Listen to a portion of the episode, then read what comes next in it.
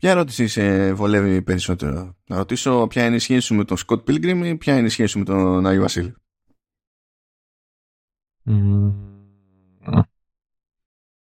Και τα δύο. Σε βολεύουν και τα δύο το ίδιο; Ναι, ναι, ναι. Γιατί αυτό σκεφτόμουν να έχω απάντηση και για τα δύο. OK, okay, αποδέχομαι. Για πάμε. Λοιπόν, ο Scott Pilgrim δεν υπάρχει. Ενώ ο Άγιος Βασίλης υπάρχει. Ε, ήξερα τον Άγιο Βασίλη. Εδώ από όταν ήμουν μικρός. Προσωπικά; Pilgrim. Έχετε περάσει χρόνο μαζί; Ναι, ρε. Ήταν ένας γέρος κάτω στο νησί, ο οποίος είχε, ξέρεις, είχε και τη γενιάδα και το μαλλί και τον έλεγαν και Βασίλη. Και μάντεψε τι έκανε στις γιορτές του σχολείου. Τον πηγαίνω το, τον δίνανε. Τον δίνανε και η κοακόλα και ερχόταν από. Πήγαινε σε σχολείο, σε σχολείο. Όχι, δεν θα λες κοκακόλα, ειδικά σε τέτοιες περιπτώσεις δεν θα λες κοκακόλα. Θα λες κοακόλα. Α, κοακόα. Όπως είναι το Μικη Μαού, σαν ε, τη σειρά που είδα. Έτσι. Ξύπνα Έλληνα. Ο γιος σου τον ευροντά με Μικη Μαού.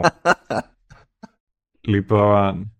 Όχι, δεν είχα προηγούμενη εμπειρία με, ε, με Σκοτ Pilgrim. Η αλήθεια είναι. Ήξερα ότι υπήρχε, δεν είχε τύχει ποτέ να κάτσω να το δω. Ε, ε, εγώ είμαι super fan, ειδικά της ταινίας. Δηλαδή με την ταινία έχω βλάβει. Ε, στο προηγούμενο επεισόδιο είναι που λέγαμε εκεί πέρα για το Cornetto Trilogy. Που δεν έχεις πάρει ναι, ναι, ναι. χαμπάρι και τέτοια. Αυτό παίζει σε κανένα τέτοιο, σε κανένα stream; Ε, παίζει, αλλά δεν θυμάμαι αν έχουν και τα τρία. Δηλαδή μπορείς να βρει. Δεν, ε, ξέρεις, αν είναι και τα τρία σε μια μεριά, αλλά υπάρχουν, ναι. Ε, λέγαμε λοιπόν τις προάλλες ότι το Cornetto Trilogy, που δεν βγάζει κανένα νόημα που λέγεται έτσι, αλλά δεν έχει σημασία. Βασικά βγάζει νόημα γιατί απλά σε κάθε ταινία κάποια στιγμή ο Nick Frost τρώει ένα κορνέτο. Αυτό, αυτή είναι η σύνδεση που υπάρχει. Μιλάμε για το Son of the Dead, το Hot Fuzz και το The World's End. Και όλα αυτά ε, είναι σε σκηνοθεσία Edgar Wright και γράψιμο Edgar Wright και Simon Pegg. Γενικά ο Edgar Wright έχει ένα συγκεκριμένο στυλ, ειδικά στο μοντάζ, το οποίο το λατρεύω. Το, απλά το λατρεύω. Έχω σκάλωμα, δεν την παλεύω κάστανο. Δηλαδή, την βλέπω στον αυτόματο. Τώρα μπορεί να τον έχετε πάρει χαμπάρι και από το Baby Driver που εκεί πέρα επειδή έμπλεκαν τα πάντα όλα με μουσική έτσι κι αλλιώς η μουσική ήταν και στο concept ε, βασική έννοια ε, έπιανε τόπο ρε παιδί μου εκεί. Τώρα αυτό που δεν θα θυμάστε είναι ότι έγραψε το πρώτο Ant-Man. Ό,τι και αν σημαίνει αυτό όταν δουλεύεις με Disney. Έτσι. Ε, από τα πιο πρόσφατα που είναι και σκηνοθεσία δική του και γράψιμο και παραγωγή δική του είναι το Last Night in Soho. γενικά είναι είναι παλικάρι. Είναι, είναι παλικάρι. Έχω, έχω συμπάθεια. Και η ταινία που λέγεται Scott Pilgrim vs. The World ε, στην ουσία είναι μεταφορά από graphic novel. Είναι ένα μάτσο από volumes που είχαν κυκλοφορήσει πότε ήταν. Ήταν από το 2004 μέχρι το 2010 και στην ουσία και η ταινία, δηλαδή η ταινία είναι του 2010. Δηλαδή εκεί πέρα ήταν πάνω ξέρεις, που έκλεινε ο κύκλος του, του κόμικ ας πούμε.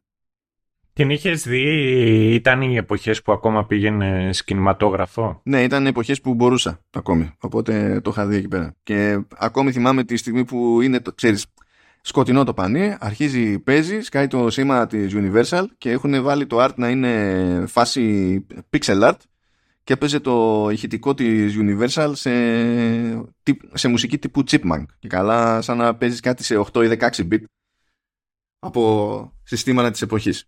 Τώρα το κόμικ το ίδιο θέλω να σας ενημερώσω ότι είναι προϊόν του Brian Lee O'Malley. Ε, ο οποίος στο στυλ του τέλος πάντων έτσι όπως το και, και στο story δηλαδή και σε ευαισθήσεις και τα λοιπά βγάζει μια νερδιά έχει επιρροές δηλαδή από games έχει επιρροές από manga και τα συναφή χωρίς να προσπαθεί να δεν προσπαθεί να αντιγράψει μάγκα παρότι φέρνει ξέρω εγώ προς τα εκεί. Και αυτό είναι κάτι που ε, δέχονται και οι μάγκα ρε παιδί μου γιατί έχει ασχοληθεί από σπόντα με αυτό το graphic novel και η ιαπωνική πλευρά. Τέλος πάντων, ο, ο Bryan Lee O'Malley είναι λέει Καναδός. OK, okay, το δεχόμαστε μέχρι αυτή τη στιγμή. Μέχρι στιγμής. Είναι ε, και, υπάρχει ο Καναδάς. Είναι και του Τορόντο. Καθόλου τυχαίο ότι όλα γίνονται στο Τορόντο, στο Scott Pilgrim. Okay. Ε, αλλά θέλω να σε ενημερώσω, γιατί όλα δεν είναι μεταξύ τους, ότι λέει μου αρέσει, πολύ αυτή, αυτό σαν, σαν, σαν λεπτομέρεια. Ε, ο τύπος είναι λέει μισός Γαλλοκαναδός και μισός Κορεάτης. Ε, μάλιστα. Τώρα, το μισός Γαλλοκαναδός, μισός Κορεάτης, αλλά το όνομα είναι Brian Lee O'Malley, είναι ένα ενδιαφέρον θα έλεγα κόμπο. Ας το θέσουμε έτσι σαν κόνσεπτ. Τέλος πάντων. Με μου κάνει εντύπωση πως δεν είχε τέτοιο, πως δεν είχε, ξέρεις, ε, ε, μία νότα γαλλικών. Να σου πω κάτι, είναι, είναι τόσο, δηλαδή λες ε, Γαλλοκαναδός και, και Κορεάτης, Μπράιαν Λι Ο'Μάλεϊ, σε αυτό το στάδιο λες και γιατί όχι Παπαδόπουλος; γιατί όχι; Θα μπορούσε. Αφού κατάφερε αυτό που κατάφερε, οκέι. Okay. λοιπόν, είπαμε, graphic novel και η ταινία του Edgar Wright ήταν μεταφορά του graphic novel. Τώρα έχουμε να κάνουμε με το Scott Pilgrim Takes Off. Το οποίο, να το πούμε, βασικά το σωστό πιστεύω είναι να το πούμε άνιμε διότι έτσι κι αλλιώς έχουν εμπλέξει και οι Ιάπωνες, παιδί μου, στη ναι. συγκεκριμένη παραγωγή. Αλλά και αυτό δεν ήταν ξεκάθαρο από την αρχή, από την ανακοίνωση. Προέκυψε στην πορεία και ξεκαθαρίζεται καθώς βλέπετε τέλος πάντων το, το, το takes off. Ε, δεν ακυρώνει ούτε το graphic novel, ούτε την ταινία που στην ουσία είναι απόδοση του graphic novel. Συνυπάρχει με αυτά. Έχει διαφορές, αλλά στην πραγματικότητα έρχεται και κουμπώνει με τον δικό του τρόπο πάνω. Ε, και λειτουργεί ενδεχομένως, αν τα βάλετε κάτω, μπορείτε να το θεωρήσετε και κάπως σαν συνέχεια, ρε παιδί μου. Οπότε, ε, αν είναι να σας γαργαλάει λίγο η φάση με το Scott Pilgrim, εγώ προτείνω να μην δείτε πρώτα το Scott Pilgrim Takes Off. Ναι, όπως ε, διαπίστωσα κι εγώ. Ναι, καλύτερα να δείτε τουλάχιστον την ταινία. Δηλαδή, για να πείτε, μην μπλέκω με graphic novel, ας καθίσω εκεί πέρα τι είναι ένα-δύο ώρα πόσο κρατάει το άλλο ούτε βασικά. Και να το δω και μετά να ας δω το anime ξέρω εγώ το, το animation. Ε, αυτό σαν γενικότερη φάση. Τώρα το Scott Pilgrim είναι λίγο επίπεδου αν πιάσουμε τη λογική με την οποία λειτουργεί είναι λίγο επίπεδου Yakuza και Like a Dragon. Δηλαδή όσο περισσότερο αναρωτιέστε αν κάτι βγάζει νόημα τόσο πιο πολύ κινείστε προς τη λάθος κατεύθυνση δεν έχει κάποια ιδιαίτερη. Δεν προσπαθεί να βγάζει νόημα. Προσπαθεί τε, τε, να κουφαίνει. Και προσπαθεί πολύ περισσότερο, πιστεύω, το takes off να παίζει με fan service. Για το οποίο έτσι όπως το είδα στην πράξη με διχάζει αλλά τέλος πάντων πες ότι δεν είναι η ώρα να το συζητήσουμε αυτή τη στιγμή. Ε, οπότε ναι αυτό σαν πρώτη σούμα αν έχετε το περιθώριο να δείτε πρώτα την ταινία, δείτε την ταινία, μετά το takes off. Αν έχετε δει την ταινία ή αν έχετε διαβάσει το graphic novel, ε, το takes off δεν ακυρώνει τίποτα από όσα έχετε δει ή διαβάσει. Έρχεται στην ουσία μετά. Γι' αυτό, δηλαδή, αυτό είναι και το περίεργο που δηλώνει το, takes, το Scott Pilgrim Takes Off και sequel και remake. Εγώ διαφωνώ ότι είναι remake. Ναι. Διαφωνώ. Λειτουργεί, δηλαδή το είδα, ξεκάθαρα λειτουργεί ως sequel. Οκέι. Okay. But yeah. Αυτή, αυτή είναι η φάση. Και αυτό που έχει γίνει σαν εξτραδάκι είναι ότι στην περίπτωση του Takes Off έφεραν το cast της ταινίας για να παίξει τους ρόλους που είχε στην ταινία. Αυτή τη φορά δανείζουν τις φωνές, έτσι. Οπότε στην ταινία Scott Pilgrim ήταν ο Michael Σέρα. Και εδώ λοιπόν είναι πάλι ο Michael Σέρα. Η Ραμόνα Flowers ήταν η Mary Elizabeth Winstead. Και εδώ λοιπόν η φωνή είναι της Mary Elizabeth Winstead. Ε, ο, και αυτό ισχύει γενικά, δηλαδή, έτσι κι αλλιώς. Έχει και Kieran Culkin, έχει και Chris Evans, έχει Anna Kendrick, έχει Brie Larson, έχει Alison Peel, Aubrey Plaza. Χωθήκανε ρε παιδί μου. Δηλαδή, Brandon Ruth, mm. Jason Schwartzman, δε, δηλαδή δεν τους λες ότι ε, μάζεψαμε κάτι τυχαίο εδώ πέρα. Και νομίζω ότι ε, το κάνανε και επίτηδες για να υπάρχει και αυτή η σύνδεση παύλα συνέχεια σε σχέση με την ταινία ακόμη περισσότερο. Αν και να σου πω αλήθεια εμένα μου κάνει λίγο εντύπωση πως καταφέρανε και τους ξαναμάζεψανε. Ναι. Ε, φαντάζομαι ότι ξέρεις. Και σχετικά φτηνά θα τους βγήκε τη μία και απ' την άλλη φαντάζομαι κιόλας ότι πρέπει να περάσανε καλά. Εγώ διάβασα μερικές συνεντεύξεις, βασικά είδα μερικές συνεντεύξεις του Chris Evans και έλεγε το πόσο ωραία είχε περάσει εκείνη την εποχή στη, ε, κατά τη διάρκεια των γυρισμάτων. Μιλάς για το άνιμε ή για την ταινία τώρα; Ποια είναι εκείνη η ταινία. Α, η ταινία, οκέι. Okay. Ναι, ναι. Αυτό. Ε, ε, Εν τω μεταξύ, αρκετά, αρκετοί από αυτούς τους ηθοποιούς έχουν πάρει πιο μεγάλους ρόλους, είναι σίγουρα πιο μεγάλη σταρ. Ε, για μένα, σίγουρα ως ένα σημείο είναι και ηθοποιοί τους οποίους τους συμπαθώ. Ασχέτως, ξέρεις, το πόσο μεγάλη στάρ μπορεί να πιστεύω ότι είναι. Ε, π.χ. το Brandon Ruth, που το, πάντα τον ε, συμπαθώ. Ε, τώρα το πόσο ξέρεις καλός είναι ή ότι δεν είναι, ότι, ότι καριέρα έκανε είναι κάτι άλλο. Ε, Όμπρι Πλάζα μεγάλη αγάπη. Ε, ναι, ε, ο, και ο Chris Evans. Μάλιστα η, κάλυψα αρκετά από τα κενά τα οποία είχα ότι από το να δω ταινίες και σειρές αυτό το διάστημα και έκανα την εξή παλικαριά που δεν το είχα κάνει εδώ και καιρό. Είδα το Knives Out. Ε, το πρώτο που... ή το δεύτερο; Είδα και τα δύο. Α, εγώ θα μόνο το πρώτο. Αλλά, ναι, ναι.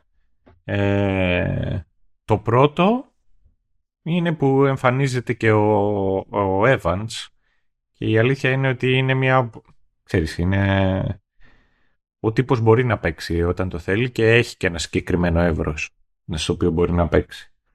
Είναι, είναι, μου είναι από τους συμπαθείς ε, ηθοποιούς. Ε, και μετά έχω πολύ μεγάλη λατρεία στον Γκάλκιν. Ε, εντάξει. Ε, όχι στο φίλο του Μάικλ Τζάξον, τον, τον άλλον τον Γκάλκιν. Παιδιά, άμα έχετε δει και Succession, mm. κουβέλα, κάνει μεγάλες παπάντζες ο Κάλκιν, μεγάλες παπάντζες. Ε, και εντάξει, εκεί που και νομίζω το έχουμε καλύψει. Ήταν στο, στο Banners of Heaven. Α, ναι, που ήταν ένα από τα αυλαμένα και τις οικογένειες. Ναι, ναι, ναι. Ήταν εκεί. Ήταν ε, Μουρίτσα. Ε, η Μπρι Λάρσον νομίζω ότι από τη μία έχει γίνει μεγάλη στάρ. Απ' την άλλη δεν ξέρω. Δεν ξέρω η φάση με τη, με τη Marvel δεν ως ένα σημείο νιώθω κιόλας ότι έχει χάσει, έχει δεχτεί, ξέρεις, αρνητικό publicity. Δεν, δεν, δεν μπορώ να πω με σιγουριά το τι ισχύει και το τι δεν ισχύει.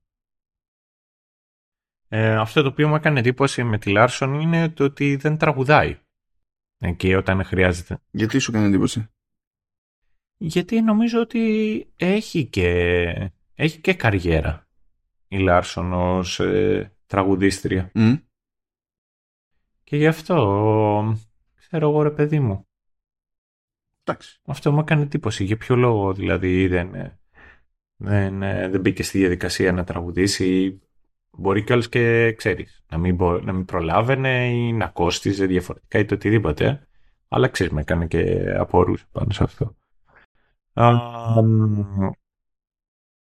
Κατά τη διάρκεια πάντως των γυρισμάτων ε, είχαν... Ε, είδα τέλος πάντων ότι είχαν δημιουργήσει μια πολύ ωραία ατμόσφαιρα και όλοι, όλοι οι ηθοποιοί τουλάχιστον τους άρεσαν να δουλεύουν μαζί.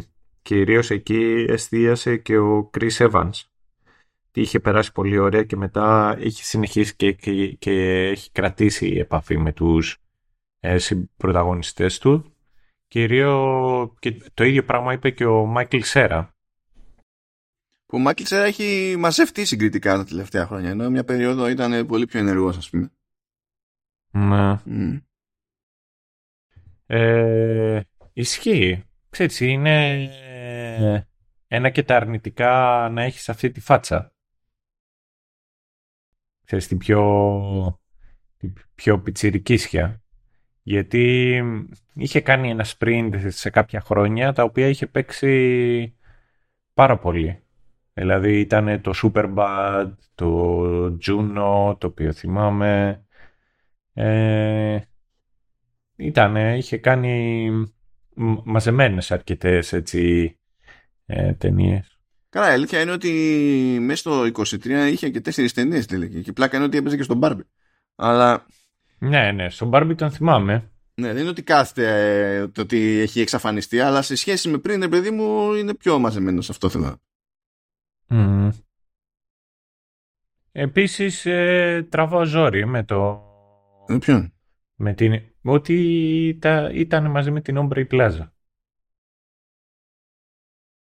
Τι, τι εννοείς; Ο Μάικλ Σέρα. Έβγαινε με την Ombre Α, εννοείς στην πραγματική... Α, νόμιζα ναι, ναι, ναι, κάποια ναι, συνεργασία ναι. και τα λοιπά. Και τραβάς ζόρι, ε; Όχι, όχι. Ναι ρε, γιατί εσύ δεν τραβάς, δηλαδή έτσι το δέχεσαι. εγώ, με, με ξέρεις γενικά να δέχομαι διάφορα πράγματα εύκολα στην καθημερινότητά μου. Δηλαδή. Οπότε ξέρεις από ένα σημείο και έπειτα παρετούμε. Mm. Μου ήρθε μια φλασιά τώρα mm. και ήθελα να το συζητήσω. Ενώ ας πούμε ότι είμαστε στην αρχή, είμαστε στο intro του επεισοδίου. Mm. Ε, είμαστε στις μέρες που το Spotify σου βγάζει ε, επισκόψη, ε, επισκόπηση mm. τι έχεις ακούσει και, και έλαφα μηνύματα κυρίως από το Γεώργιο τον αιώνιο Φαντάρο που έδειξε ότι το Showrunners είναι το πρώτο έτσι βγαίνουν podcast οι το οποίο έχει ακούσει. Έτσι βγαίνουν, οι θητείες. Εκεί κρατάμε τις ε, τέτοιες. Κρατάμε τις κοπιές σας πιο ζεστές. Αυτό. Ο, και ο φίλος μου ο Βασίλης ήταν δεύτερο το showrunner, αλλά τουλάχιστον αν, το, από το υπόλοιπο τα, από τα υπόλοιπα podcast τα οποία ακούει είναι το μοναδικό το οποίο είναι δεν είναι αθλητικό το showrunners που θέλω να σου πω ότι κάποια μέρα θα πιάσουμε και καμία αθλητική σειρά και τότε θα δούμε «Α, ναι, κάναμε το Ted Lasso, Βασίλη». Είμαστε και εμείς αθλητική σειρά, Βασίλη. Γιατί δεν είμαστε νούμερο ένα, Βασίλη. ε, και ο τρίτος από αυτό το μπουλούκι, ο, ο Μάριος, ο Γομάριος, ο Γραμμάριος, ο οποίος είναι και στη Γερμανία, είχε γενέθλια αυτές τις μέρες. Παρ' όλα αυτά αυτός ο αλήτης το τελευταίο διάστημα δεν ακούει showrunners. Οπότε δεν ξέρω. Και, το, ε, και δεν παίρνει γραμμάριο πλέον. Ε, ναι, ναι, ναι, ναι. Ε, έχει γίνει ημωμάριος. Και, και, και δεν μπορεί. Βάλε showrunners, Μαρία. Βάλε μια ηλιαχτίδα φωτό στη ζωή σου. Ε, από τα περίεργα της ζωής είναι ότι στο, Λοιπόν, γιατί ε, άνοιξα τότε, εμείς είμαστε τώρα, είμαστε 1η Δεκεμβρίου και η αλήθεια είναι ότι δεν έχω προλάβει να δω τα, τα rap του Spotify. Βγήκαν πριν από δύο μέρες και οι προηγούμενες δύο μέρες έτυχε να με πάνε αίμα. Έβαλα τώρα που ξεκινούσες να δω τι λέει εδώ πέρα για το, για το Showrunners. Θέλω να σε ενημερώσω ότι το κορυφαίο μας επεισόδιο ήταν ε, για το The Last of Us. Mm. Ε, εντάξει. Για, για πότε, για φέτος, ε. Ε, ναι, πια, αφού, για το ΡΑΤ κοιτάζω, για φέτος είναι, για πότε θα είναι. Ναι, ναι, ναι. Είναι, ναι, το, το The Last of Us. Είναι σαφές ότι έχουμε τέτοιο... Έχουμε in στους gamers, το οποίο δεν είναι και περίεργο, με τα γενικότερα δεδομένα του Hafton δηλαδή, έτσι κι αλλιώς. Επίσης λέει το, 50, ε, το 58% των ακροατών του 2023 μας ανακάλυψαν το 2023. Sucks to be you. Ε, και από τους νέους το 11% ξεκίνησε με το House of the Dragon. It doesn't suck to be you. Not anymore. Οπότε, Ε, εν τω μεταξύ, ξέρεις τι, κα- τι έκανα εδώ και δύο μέρες; Κάτι το οποίο το κάνω πάρα πολύ σπάνια. Ξαναβλέπω σειρά και βλέπω το House of the Dragon. ε, ε, εντάξει, γίνει, α, μπορώ να το κάνω. Δηλαδή το βλέπεις ξανά, ευχάριστα, δεν υπάρχει πρόβλημα. Είναι οκέι. Ναι. Μας ακούν σε 11 χώρες, Σταύρο. Είναι το νησί μου ανάμεσα σε αυτές. Ναι, δεν είμαστε καπάκι από την τουρκοκρατία να είναι ρευστά αυτά τα Α, πράγματα. συγγνώμη. Α, Τώρα αυτό που λέει το Spotify, οι ακροατές, σου- οι ακροατές σου έχουν καλό γούστο, προφανώς. Αυτά είναι προπάντησες του. Ναι, αυτό ναι, και εγώ δεν το πιστεύω. Είναι για να αισθανόμαστε εμείς λίγο. Άμα α, κάθεται και μας λέει εδώ πέρα και... Ορίστε, λέει, οι ακροατές σου έχουν γούστο. Και λέει τώρα τι μουσική ακούν περισσότερο οι ακροατές του showrunners. Ε, θέλω, πες μου ότι θέλω showrunners whisky και του καράι δίσκι. πες το, πες το, πες ότι ακούνε Βασίλη Καρά. Λοιπόν, θα ήθελες. Λοιπόν, πρώτα απ' όλα, κάτσε. Κορυφαία είδη podcast λέει, που ακου- ακούν ακροατές του showrunners. Πρώτον, ελεύθερος χρόνος, ό,τι και αν σημαίνει αυτό. Δεύτερον, τηλεόραση και ταινίες, εκεί πέφτουμε εμείς. Και τρίτον, κομμωδία. Οκ. Για μουσική, Εμάς είναι ελεύθερος χρόνος τον ε, σπαταλάς ακούγοντας showrunners. Σειρές, μερικές φορές, μιλάμε για σειρές Ναι. σε αυτό εδώ πέρα το podcast, και μετά στο τρίτο κομμωδία, είναι κομμωδία το ότι κάθεστε και μας ακούτε ώρες ώρες. άκου εδώ τώρα τι, άκουνε, τι μουσική ακούνε. Τα, τα τρία πρώτα είδη, έτσι. Πρώτο είδος rock. Μέχρι εδώ το έχουμε. Δεύτερο είδος pop. Επίσης το έχουμε. Ναι. Τρίτο είδος ελληνική trap.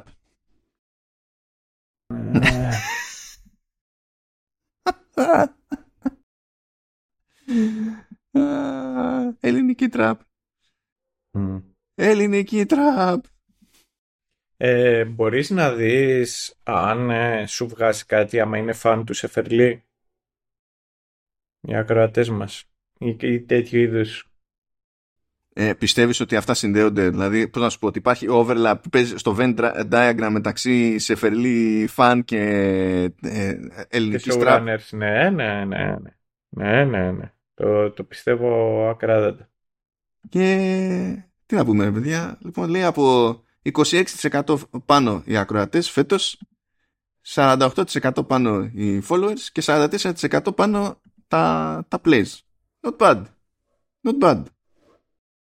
Thank you for sticking up with us. Α, εντάξει, κομπλέ, γιατί λέει τέτοιο εδώ πέρα. Λέει, λέει μην ξεχάσεις να πεις ένα μεγάλο ευχαριστώ στους μεγαλύτερους θαυμαστέ σου. Οπότε το έκανες εσύ, με πρόλαβες. Οκέι. Μμ. Και λέει είμαστε στο top 10 για 81 άτομα. Τι να σας πω. Ενώ είμαστε στο top 5 για 52 άτομα. Πω. Κάτσε, θα μας πει για πόσους είμαστε πρώτο. Είμαστε νούμερο 1. Εντάξει, νου- ε, νούμερο 1 για, ε, για 5 ανθρώπους στο Spotify. Εντάξει, καλά είναι. Καλά είναι, καλά είναι. Ξέρω τον έναν. Καλά είναι. Καλά είναι. Αλλά γιατί δεν είναι φυσιολογικό να, να είμαστε ούτε στο top 5. Αυτό το άλλο που συμβαίνει, το, το άρρωστο που είμαστε συχνά ε, στην κατηγορία τουλάχιστον για TV τέτοια, ρε παιδί μου, ε, στη, στην Ελλάδα, Apple Podcasts, είμαστε τις περισσότερες εβδομάδες νούμερο ένα στην κατηγορία. Πώς σου φαίνεται αυτό; Εντάξει, δεν ξέρω Sony και Dev, παιδί μου, το τι μεταφράζεται αυτό. Με, με ποια έννοια, με ποια έννοια το λέω. Είναι το ότι φαντάζομαι ότι θα υπάρχουν κατηγορίες οι οποίες από μόνες τους τραβάνε περισσότερο κόσμο. Ε, ναι. Οπότε, ως ένα σημείο, αν πρέπει να μαντέψω, είναι ότι δεν είναι και η πιο δημοφιλή κατηγορία σε αυτήν την οποία είναι. Εν τω μεταξύ δεν ξέρω καν ποια κατηγορία είναι. Ε, υπά- κοίτα, αυτό είναι ανάλογα τώρα με, το, με την πλατφόρμα. Γιατί ας πούμε Spotify και Apple έχουν ε, πολλές κοινές κατηγορίες, δηλαδή ίδιες, αλλά όχι ακριβώς ίδιες. Συν τις άλλες στην Apple μπορείς να γίνεις και πιο συγκεκριμένος. Έχει υποκατηγορίες αρκετές. Ενώ Μμμ. Spotify δεν είναι ακριβώς ίδια. Ρε, παιδί. Ξέρεις, είναι λίγο ρευστό τώρα πώς πέφτει τι σε κάθε Μμ. περίπτωση. But yeah. Ναι, κοίτα, έχουμε και την ιδιαιτερότητα στο showrunners ότι ακόμα και αν κάποιος γουστάρει σειρές, δεν είναι λογικό να ακούει όλα τα επεισόδια. Θα το πάει και ανάλογα με το αν τον αργαλάει κάτι, ξέρεις, το, στη σειρά που καλύπτουμε τότε. Αυτό δηλαδή είναι, είναι χαρακτηριστικό και του showrunners και του true ending που είναι με reviews και previews για games. Κάποια πράγματα θα σε ενδιαφέρουν και θα έχεις την περιέργεια. Κάποια δεν θα σε ενδιαφέρουν και δεν θα έχεις την περιέργεια. Γι' αυτό θεωρώ ότι είναι αδιανόητο, ρε παιδί μου, για, για τον οποιοδήποτε να είμαστε και όντως κορυφαίο podcast. Γιατί λες, ξέρω εγώ, ποιες είναι οι πιθανότητες να σε ενδιαφέρουν πάντα, ξέρω εγώ, όλα αυτά που πιάνουμε. Δεν το. Έξω και το by the way.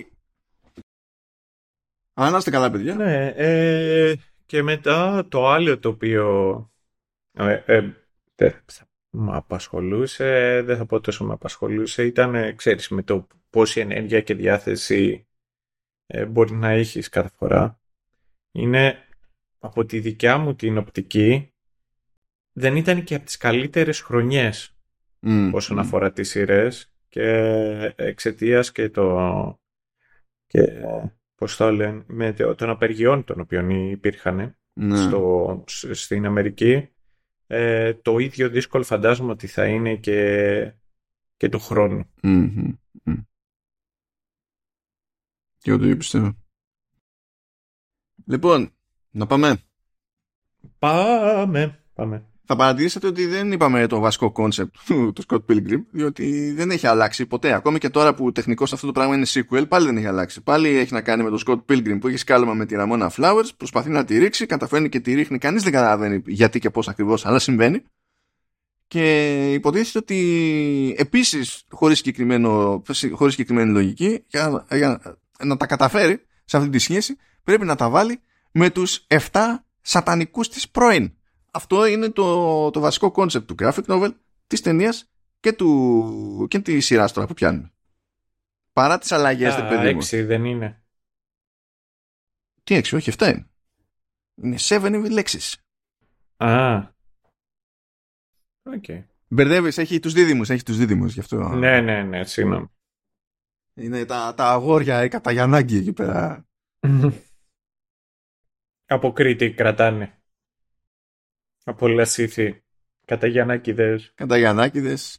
Ή Γιαταγανάκηδες θα μπορούσαν επίσης, αλλά δεν έκατσε, δεν έτυχε. Ε, οπότε, ναι, νομίζω ότι μπορούμε τουλάχιστον να πούμε μια πρώτη εντύπωση και να πιάσουμε μετά τα σποιλέρια. Ε, έτσι κι αλλιώς είναι, είναι αρκετά μεστή η φάση, 8 επεισόδια, είναι 20 κάτι λεπτά το, το καθένα. Δεν έκανα τον κόπο να συμμαζέψω τις σημειώσεις μου γιατί τις ξαναδιάβασα και ήταν ήδη έτοιμες. Στην ουσία δεν είχα να κάνω κάτι για να το μαζέψω. Για πες εκεί μια πρώτη. Ειδικά εσύ που δεν έχεις δει και την ταινία εδώ μεταξύ. Ναι, ναι, ναι. Το έχεις πιάσει αλλιώς αυτό. Ναι, ναι. Ε, ε, εγώ δεν είχα δει την ταινία. Ούτε και το μοναδικό πράγμα το οποίο ήξερα σχετικά με την ταινία ήταν ε, το... Είχα δει το τρέιλερ. Είδα το τρέιλερ πριν μπω στη διαδικασία να δω τη σειρά. Ε, color me surprise κάποια στιγμή όταν ε, συνειδητοποίησα το ότι ίσως θα έβγαζε πολύ περισσότερο νόημα η σειρά αν έβλεπα την τέτοια την, την ταινία πιο πριν. από τις αναφορές τις οποίες κάνει η, σειρά. Ναι, references έχεις χάσει βασικά μόνο, αλλά δεν έχεις χάσει στην πραγματικότητα κάτι ουσιώδες. Ε, Ίσως να ήταν, να είχε διαφορετικό, πώς να σου πω, να είχα καλύτερο υπόβαθρο. Αντιλαμβανόμε, αντιλαμβανόμενος όχι μονάχα, γιατί τώρα είδα τη σειρά ως μια αυτοτελή ιστορία αντιλαμβανόμενος ότι υπάρχει κάτι άλλο πιο πίσω. Αν είχα δει ίσως την ταινία θα μπορούσα να τη δω ως contrast μεταξύ δύο διαφορετικών take ή ίσως δύο διαφορετικών εκδοχών διαφορετική φιλοσοφία και και και που ίσως εμπλουτίζει την εμπειρία ως εμπειρία αυτό το οποίο παρατήρησα κιόλας είναι οι, ε, οι αναφορές στην, ε, ε, όχι στην pop κουλτούρα, στην gaming κουλτούρα, στην nerd κουλτούρα. Είναι, ανταλήφθηκα ότι ένας από τους λόγους για τους οποίους έχει και αυτό το cult following η ταινία, ότι κάνοντας κουβέντα, κάνοντας κουβέντα και μαζί σου, κατάλαβα ότι έχει ένα Alpha Following είναι ότι εκείνη την εποχή δεν ήταν τόσο διαδεδομένο το να μιλάμε για κόμικ, για video games και αυτό, πώς να σου πω, αυτό το οποίο κάνει, κάνει τώρα η γενιά μας που πλέον έχει γίνει πολύ πιο, πιο mainstream. Μετά, πέρα από αυτό, το animation μου έκανε μια εντύπωση. Δεν ήταν λίγο περίεργη η επιλογή. Ναι, ναι. Δηλαδή, το, ήταν, το, το art μου θύμιζε ένας, σαν, σαν ένα είδος δηλαδή, ε, ιαπωνικού ε, μάγκα και anime. Δηλαδή κάτι προς Astro Boy ίσως. Ναι, ήταν ειδικά τα πόδια. Ναι. Εκεί ναι. σε φάση αστράγαλος πατούσα ήταν λογικό να στο θυμίσεις. Ναι, ναι, ναι. Είναι σαν uh, a slice of pizza. Έτσι ήταν το, το συγκεκριμένο. Και deep dish pizza. Γιατί σε εκείνο το βορρά, ξέρεις, η, η, η λεπτή πίτσα δεν μένει, έχει γίνει κρίσταλος. Πρέπει να είναι μπαμπάτσικη. Πρέπει να είναι ε, BBW η πίτσα για να, για να μπορείς να τη φας. το animation ήταν ωραίο. Και σε κάποιες περιπτώσεις έχω και όλα την εντύπωση ότι ο τρόπος με τον οποίο να αποδίδανε κάποιες έννοιες, κάποια πράγματα ήταν πολύ ωραίο.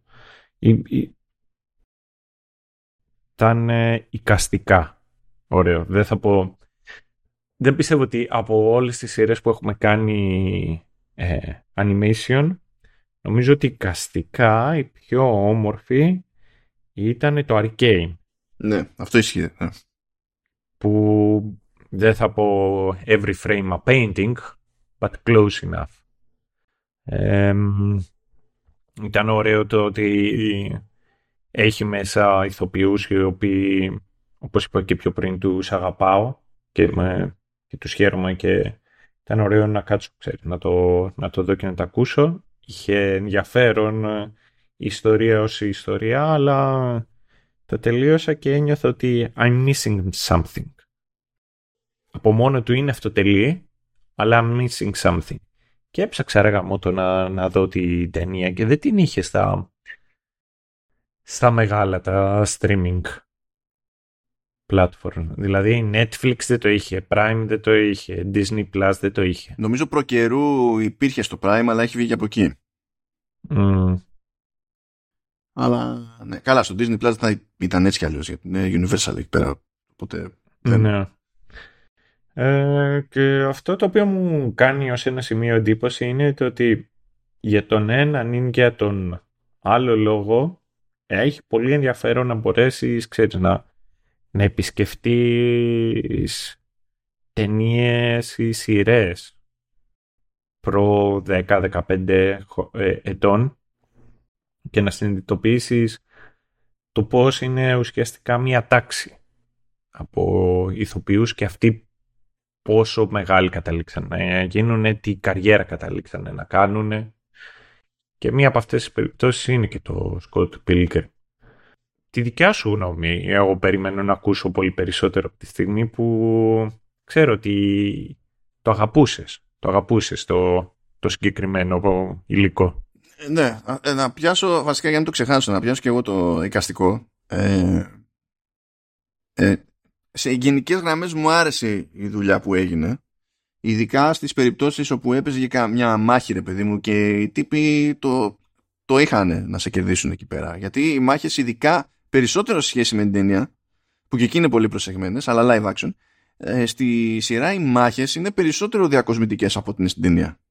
Στην ταινία οι μάχες προχωρούν την ιστορία παραπέρα. Ε, εδώ υποτίθεται ότι πιο πολύ τιμούν την παράδοση του IP ας πούμε παρά κάτι άλλο και ότι υπάρχουν περισσότερο για το θέαμα, σχεδόν αποκλειστικά για το, για το θέαμα. Ε, εκεί πέρα δηλαδή μου καθόταν καλά. Αυτό που μου κάτσε λίγο περίεργα είναι ότι έχουν αυτό το στυλ που έχουν γενικά αλλά είναι λες και το, ε, και έχουν, το έχουν φιλτράριο ώστε να δείχνει πιο off και πιο θολό σε πολλές περιπτώσεις. Και έτσι χάνεται λεπτομέρεια καλά, το σχέδιο αυτό δεν είναι φτιαγμένο να είναι πολύ λεπτομέρειε, αλλά θέλω να σου πω, ρε παιδί μου, ότι ακόμα και λεπτομέρεια μπορεί να έχει. Καμιά φορά κάνουν και καμιά τσαχπινιά με κόκο, ας πούμε, για να δίνουν μια εντύπωση. Οκέι. Okay. Ένιωθα ότι πήγαινε λίγο χαμένη με αυτή την έξτρα θολούρα που βάλανε σε κάποιες περιπτώσεις. Και ένα έξτρα σχόλιο που έχω να κάνω, που αυτό είναι τέλος πάντων, είναι νερντιά σε άλλο πλαίσιο, είναι ότι ε, με δεδομένο ότι υποστήριζε και Dolby Vision, ας πούμε, Οπότε είχαν κάνει μια δουλειά για HDR κτλ. Το εικαστικό αυτό δεν είχε να κερδίσει κάτι ιδιαίτερο από το Dolby Vision. Δηλαδή, πιο πολύ είχε HDR για να είχε HDR, παρά για να πούμε ότι. Δηλαδή, το μόνο έξτρα που ένιωσα ότι κατάφερα βλέποντας σε, σε HDR, τουλάχιστον στο, στο Mac μου καθόμουν και το βλέπα γιατί εκεί μπορώ να δω στα σοβαρά HDR, είναι ότι απλά έκαιγα μπαταρία πιο γρήγορα. Αυτό είναι το κέρδος. OK, okay, αυτό πες στο, στο εικαστικό. Ε, ε, να σου πω, εμένα τώρα αυτό σαν φάση μου άρεσε λιγότερο σχέση με την ταινία. Ναι. Κατάλαβα τι θέλει να κάνει, γιατί θέλει να ξεφύγει και άλλαξε πράγματα. Δεν με πειράζει αυτό. Που δεν πήγαινε να πατήσει ακριβώς στο, στο κόμικ. Αλλά πάλι έπαθα αυτό το, το κλασικό. Δηλαδή είχες 20 λεπτά, 8 επεισόδια και πάλι μου έμενε η εντύπωση ότι μπορούσε να είναι πιο σφιχτό. Δεν ξέρω γιατί το καταφέρνουν συνέχεια αυτό το πράγμα. Σαν, σαν φάση. Ε, απ' την άλλη βέβαια, στην ουσία έχει πάρει την ιδέα ε, στην οποία βασίστηκε το πρωτότυπο και η ταινία και είναι σαν να, ε, σαν να προσπάθησε να ε, τη χειριστεί με τα δεδομένα και τις αντιλήψεις του σήμερα που το λέμε τώρα αυτό λες και το Scott Pilgrim είναι ε, κάποια αρχαία τραγωδία ξέρω εγώ αλλά τέλος πάντων μια ιστορία που ξεκίνησε ως graphic novel το 2004 έτσι κοντά 20 χρόνια ας το πούμε έτσι, έτσι. οπότε αυτό το ότι ε, απλά θέλουμε το, το κορίτσι και πλακωνόμαστε για να το καταφέρουμε ενώ ήταν πολύ βασικός πυλώνας ας πούμε στο, στο πρωτότυπο. Ε, εδώ ε, αντιμετωπίζεται διαφορετικά. Εκεί είναι που βλέπεις τη, τη μεγαλύτερη αλλαγή. Απλά τώρα δεν θέλω να το κάνω πολύ για να, για να μην... Ναι. Αυτός. Και το άλλο το θεματάκι που είχα ήταν ότι ε, είχε fan service αλλά είχε ώρες ώρες καμένο fan service. Δηλαδή είχε κάποιες αναφορές στην ταινία ξέρω εγώ ή σε άλλα πράγματα που πρώτον σκεφτόμουν ότι άμα κάποιος δεν έχει δει την ταινία, απλά θα το προσπεράσει πλήρως αυτό. OK. Okay. Δεν είναι παράξενο αυτό, δεν είναι αυτόματα κακό αυτό. Αλλά και εγώ που το καταλάβαινα, δεν κέρδιζα κάτι εκείνη την ώρα. Και ε, το, το, κάνανε αρκετά συχνά και ακόμη και ως gamer βασικά ε, καταλάβαινα πράγματα που δεν σχετίζονται με την ταινία βέβαια. Καταλάβαινα κάποια πράγματα που παραπέμπουν αλλά δεν, είχε, δεν ήταν πάντα. Δηλαδή, ε, ένιωθα ότι ήταν στιγμές που μπήκανε επειδή κάποιος είπε δεν θα ήταν σούπερ να το κάνουμε αυτό. Και μπήκε. Και όταν το, μου μένει εντύπωση ότι το σκεπτικό είναι αυτό πίσω από το fan service, το εκτιμώ λιγότερο. Ας το πούμε έτσι. Δεν θεωρώ ότι είναι πρόβλημα πρόβλημα τώρα στα, στα σοβαρά. Αλλά καταλήγω να εξακολουθώ να προτιμώ τη, την ταινία. Δηλαδή, αν με ρωτήσει κάποιος Scott Pilgrim, ε, όχι τι να πιάσω πρώτα, αλλά αν είναι να πιάσω ένα πράγμα από Scott Pilgrim, να δω. Τι να δω, θα του πω δεν στην ταινία. Και πάλι. Αν μη τι άλλο, το σίγουρο που εκεί πέρα φταίει ο Edgar Wright και το λέω με την καλή την έννοια, πολύ καλύτερο μοντάζ, πολύ πιο ενδιαφέρον μοντάζ και σκηνοθεσία. Πολύ, πολύ καλύτερο. Και μου έκανε εντύπωση που δεν προσπάθησαν να πετύχουν έναν άλλο, μια ανάλογη αίσθηση εδώ στο Takes Off, διότι εντάξει, δεν σκηνοθετεί ο Edgar Wright, Ούτε γράφει εδώ ο Edgar Wright. Αλλά ήταν producer. Ναι, producer σημαίνει ότι μπορεί να έβαλε χρήματα ή να έφερε κάποιους συνεργάτες του να δουλέψουν. Ισχύει. Απλά ήλπιζες τέλος πάντων ότι ξέρεις. Θα έλεγε και εκεί. Θα... Για, για την ιστορία. Θα έσπροχνε προς κάποιο φιλ συγκεκριμένο, ρε παιδί μου, σαν φάση. Γιατί πραγματικά πιστεύω ότι η δύναμη της ταινίας είναι πάνω απ' όλα ο, ο Edgar Wright και όχι το source material. Το source material είναι μια ε, διαδοχή κούρχας ζωμάρας. Δηλαδή, και πάλι δεν το λέω για κακό. Δεν προσπαθεί να σου πει ότι είμαι κάτι άλλο. είναι for fun το πράγμα.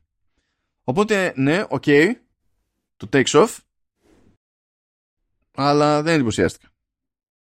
Ε, έχω δύο ερωτήσεις ε, να κάνω. Το πρώτο έχει να κάνει, επειδή είπα και εγώ πιο πριν ότι αντιλαμβάνομαι το πώς κάτι μπορεί να είναι και προϊόν της εποχής του. Και επειδή είπες ότι ε, είναι ένα πιο σύγχρονο take σχετικά με τη Ραμόνα, οπότε δεν είναι τόσο πολύ ότι we get the, ξέρεις, we fight and I get the girl. το ίδιο δεν μπορείς να πεις ότι ισχύει και για το βιγκανισμό. Ένα, ξέρεις, ήταν και μια εποχή που θα μπορούσαν να το σχολιάσουν και με διαφορετικό τρόπο το βιγκανισμό. Εννοείς τώρα, για το σήμερα εννοείς. Ναι, ναι. Και μετά η δεύτερη ερώτηση η οποία έχω να κάνω, επειδή πλέον ε, δεν είμαι ε, παιδί, δεν, δεν, έχω πλέον ε, MacBook, αλλά συνεχίζουμε και ηχογραφούμε μέσω του Meets. Όχι Meets, πώς λέγεται; FaceTime. FaceTime, ναι. Πες ναι, νομίζω κανείς δεν θέλει να ηχογραφήσει μέσω Google Meets. Συνέχισε. ε, μέσω FaceTime. Και κάθε φορά διαλέγω διαφορετικό όνομα με το οποίο κάνω join. Πιστεύεις ότι το σημερινό μου όνομα είναι offensive; Όχι, βασικά, κοίτα, ε, λοιπόν, κάτσε να το κάνουμε αυτό να το πιάσω παντού. Πρώτον, τι, όταν έγραψες την προηγούμενη φορά ήταν η πρώτη φορά μετά από καιρό που έγραψες χωρίς MacBook. Ναι. Και τότε δεν είχες βάλει νομίζω κάποιο username ε, και, και ο, δεν το θυμάμαι καν, αλλά μου είχε πετάξει το ίδιο το FaceTime, σημείωση από κάτω, used to use a Mac. Ναι, αυτό ήταν το username που είχα διαλέξει εγώ. Εμένα δεν το πέταξε ως username όμως αυτό, μου το πέταξε σαν υποσημείωση από κάτω και από πάνω έγραφε unknown. και λέω τι δόση μου είναι αυτό, τι, τι, τι to use a Mac. Ναι, αυτό ήταν. Αυτό είχα γράψει εγώ. OK. Okay. Δεν ξέρω γιατί μου το εμφάνισε εκεί λοιπόν. Αντί, και από πάνω είχε unknown, αλλά OK. Okay. Τώρα να σου πω, ε, εσύ είσαι συντονισμένος. Δηλαδή τώρα έχεις δηλώσει not a vegan, ξέρω εγώ. Είσαι συντονισμένος και με το Scott Pilgrim Takes Off. διότι το Scott Pilgrim δεν νομίζω ότι παίρνει θέση για τον βιγκανισμό, αλλά παίρνει θέση για τους vegan. Έχει, ναι. έχει διαφορά αυτό. έχει, έχει διαφορά θεωρεί ότι η vegan τίνων να είναι, να είναι ενοχλητική, όχι ότι ο βιγκανισμός είναι πρόβλημα ναι. μόνο του. Ε, ναι. Αυτή είναι η πρώτη μου ερώτηση και μετά η δεύτερη ερώτηση την οποία έχω είναι, μου φάνηκε τουλάχιστον μέσα, στη, μέσα από τη σειρά ε, ότι η Ραμόνα Flowers ως χαρακτήρας δεν ξέρω αν έχει να κάνει και με, το, και με τη voice actor ήταν ε, ένα τσάκ, βρε παιδί μου, ξεψυχισμένη. Αυτό, αυτή, ήταν, αυτή είναι η εντύπωσή μου για όλα τα voiceovers. Ε, και δεν ξέρω άμα είναι, ξέρεις, ο, ο χαρακτήρας έτσι, ηθοποιός έτσι. Είναι μπλαζέ η Ραμόνα ως χαρακτήρας. Δεν μου βγήκε όμως μπλαζέ. Αλλά όλοι, αν σε σχέση με τους ίδιους ακριβώς ρόλους στην ταινία, όλοι ακούγονται πιο τζούφι εδώ. Πράγμα που μου, ε, με κάνει να σκεφτώ ότι κάτι ήταν off στο, στο voice direction. Ή μπορείς στην τελική ε, να, ε, ξέρεις, να μην πιάσανε την ίδια δυναμική επειδή δεν ήταν, ξέρω εγώ, face to face. Ναι, ναι, κατάλαβα. Όπως είναι στη, στην ταινία. Εκεί είχαμε λίγη φύρα δηλαδή, σαν, σαν φάση. Θα το... Πάντως θα επανέλθουμε στο, στο βεγγανισμό. Νομίζω επιβάλλεται. επιβάλλεται. Οπότε πάμε, πάμε. Spoilers ahead. Όχι, κάτσε, περίμενε. Έχω να κάνω και μια γρήγορη γιατί ορκίζομαι. Θα πω πολύ λίγα για τη μουσική. Α, για, τα... για τους υπότιτλους. Σωστό και αυτό. Ε, ήταν καλή δουλειά εκεί πέρα. Έχω, δηλαδή, εντάξει, βρήκα δύο πραγματάκια που ήταν ε, λίγο off. Αλλά τώρα αυτό δεν ήταν ε, στα αγώνα στον ωκεανό, ας πούμε. Δηλαδή, ε, ήταν τόσο... Αυτό που δεν κατάλαβα είναι γιατί το Scott Pilgrim Takes Off αποδόθηκε στα ελληνικά, ο ελληνικός τίτλος είναι Scott Pilgrim η σειρά. Ναι. Δηλαδή, ξέρω εγώ. Τα γλυκάκια. Ναι. Ωραία, τούλης.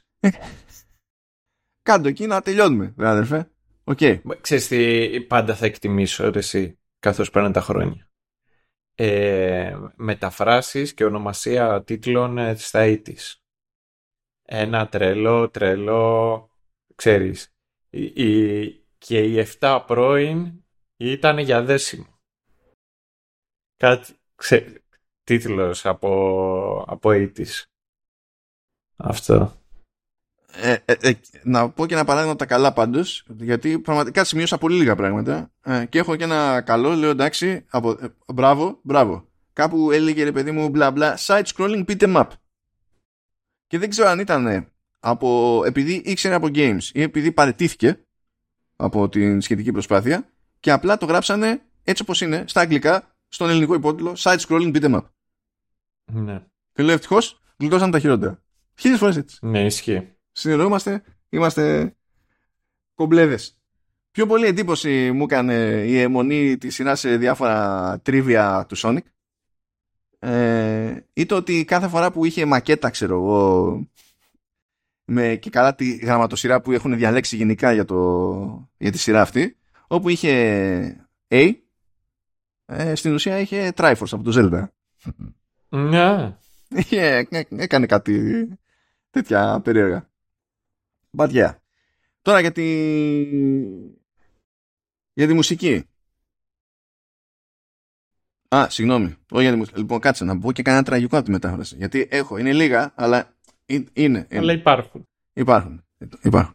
Λοιπόν, εντάξει, εδώ είναι διαφορετική ευαισθησία. Ε, όταν το πρωτότυπο λέει You stupid fuck, μην μου βάζεις ηλίθιε και τρεις αστερίσκους. Go with it. Do it. Αμυμένη ηλίθεια είναι. Do, ακριβώς. Do it. Just do it. Δεν θα αλλάξει το rating. Το ίδιο θα είναι.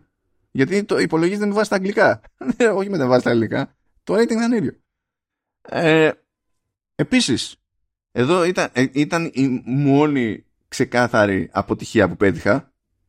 Ήταν, είναι επίπεδο όμως η αποτυχία. Λέει Patent Leather Combat Boots. Patent Leather στα αγγλικά κατά κανόνα σημαίνει λουστρίνη. Λουστρίνη πάει να πει. Εγώ στα video games είναι... Δεν είναι αυτό. Είναι είδος armor, δεν είναι. Ναι. Ή όχι. όχι. Σε, σε armor ε, μου φαίνεται απίθανο να έχουν βάλει patent leather. Leather, ναι. Leather armor, ναι. Patent leather μου φαίνεται. Γιατί είναι συνήθως και στο γυαλισμένο, ρε παιδί μου. Αυτό εννοεί. Και εδώ συμβαίνει να είναι combat boots τέλος πάντων σαν φάση. Έτσι και λέει πατενταρισμένες μπότες. Και λέω ρε φιλαράκι. όταν ήμουνα. Όταν ήμουνα έκτη δημοτικού και έχει μείνει. Ε, στο νησί είναι ένα γυμνάσιο και ένα λύκειο. Αλλά τότε ήταν έξι δημοτικά. Οπότε μέχρι να πας πρώτη γυμνασίου, ξέρεις ότι με τους συνομήλικους, ότι υπήρχαν άλλα παιδιά πάνω στο νησί που eventually θα είσαστε συμμαθητές. Σχέτως άμα ήταν από, μια, από άλλο μέρος. Και ήμουνα ερωτευμένος με ένα συνομήλικο κοριτσάκι που ήταν αλλού. Ήταν σε ένα άλλο σχολείο και για κάποιο λόγο είχε σκατολάχη και όταν πηγαίναμε εκ δημοτικού θα μαζευόμασταν όλα τα παιδάκια μαζί τα οποία ήταν στην ίδια τάξη η έκτη δημοτικού.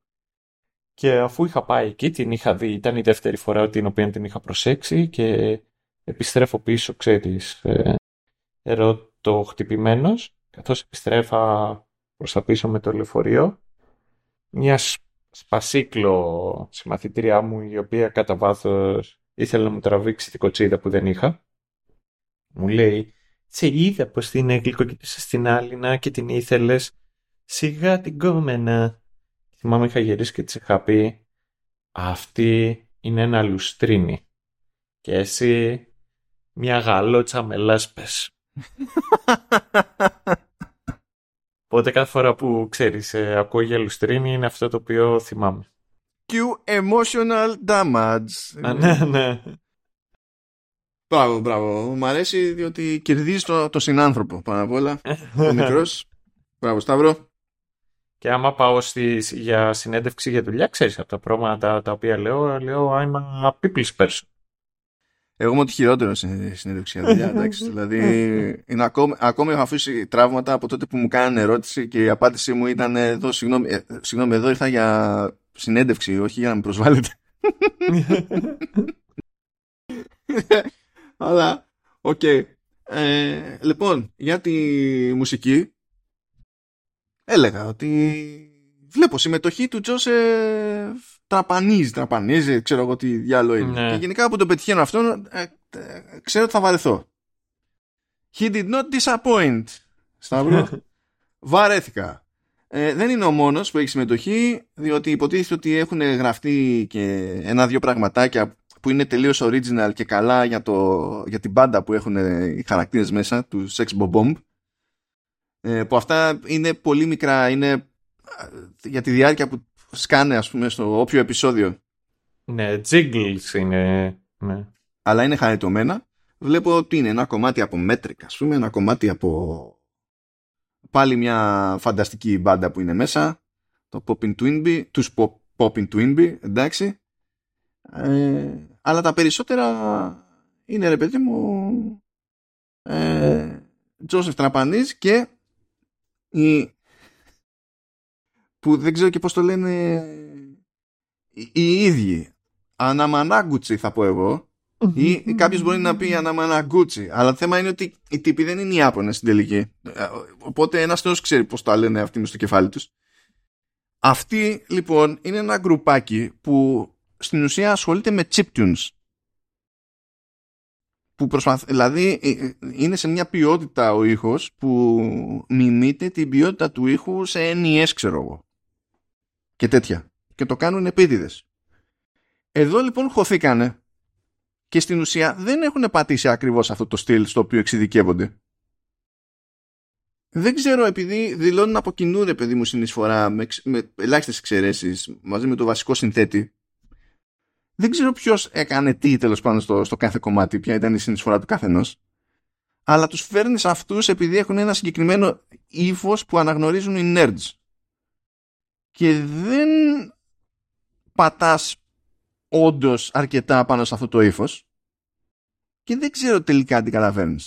Αλλά οι συνθέσεις ω συνθέσεις και θα το χρεώσω κατευθείαν στον φίλο Ιωσήφ εδώ ε, με, ε, είναι εξόγως βαρετές όπως και περίμενα και έχω αφήσει τι είναι, ένα, δύο, τρία, τέσσερα κομμάτια από τα 63 που φανταστείτε 63 κομμάτια όλα μαζί είναι 1 και 17 δηλαδή σχεδόν δεν έχει κομμάτια. Είναι ηχητικά εφέ περισσότερα έχω αφήσει 4 για playlist και μόνο το, στο ένα έχει βάλει χέρι ο, ο Τραπανής. Μόνο, μόνο στο ένα. Δεν, δεν, δεν το μπορώ το άτομο δηλαδή, δεν ξέρω πώς το καταφέρνει κάθε φορά να με κάνει βαριέμαι το οποίο είναι και λίγο περίεργο γιατί άλλο ένα από τα βασικά του Scott Pilgrim είναι ότι πέραν του ότι που και που πρέπει να έχουμε κάποιο είδους μάχη, είναι ότι που και που πρέπει να έχουμε και ένα song break. Δηλαδή ξαφνικά μια μπάντα παίζει κάποιο κομμάτι. Γιατί; Επειδή. Και ξέρεις, ήθελα μια τσαχπινιά παραπάνω, ρε παιδί μου, εδώ πέρα.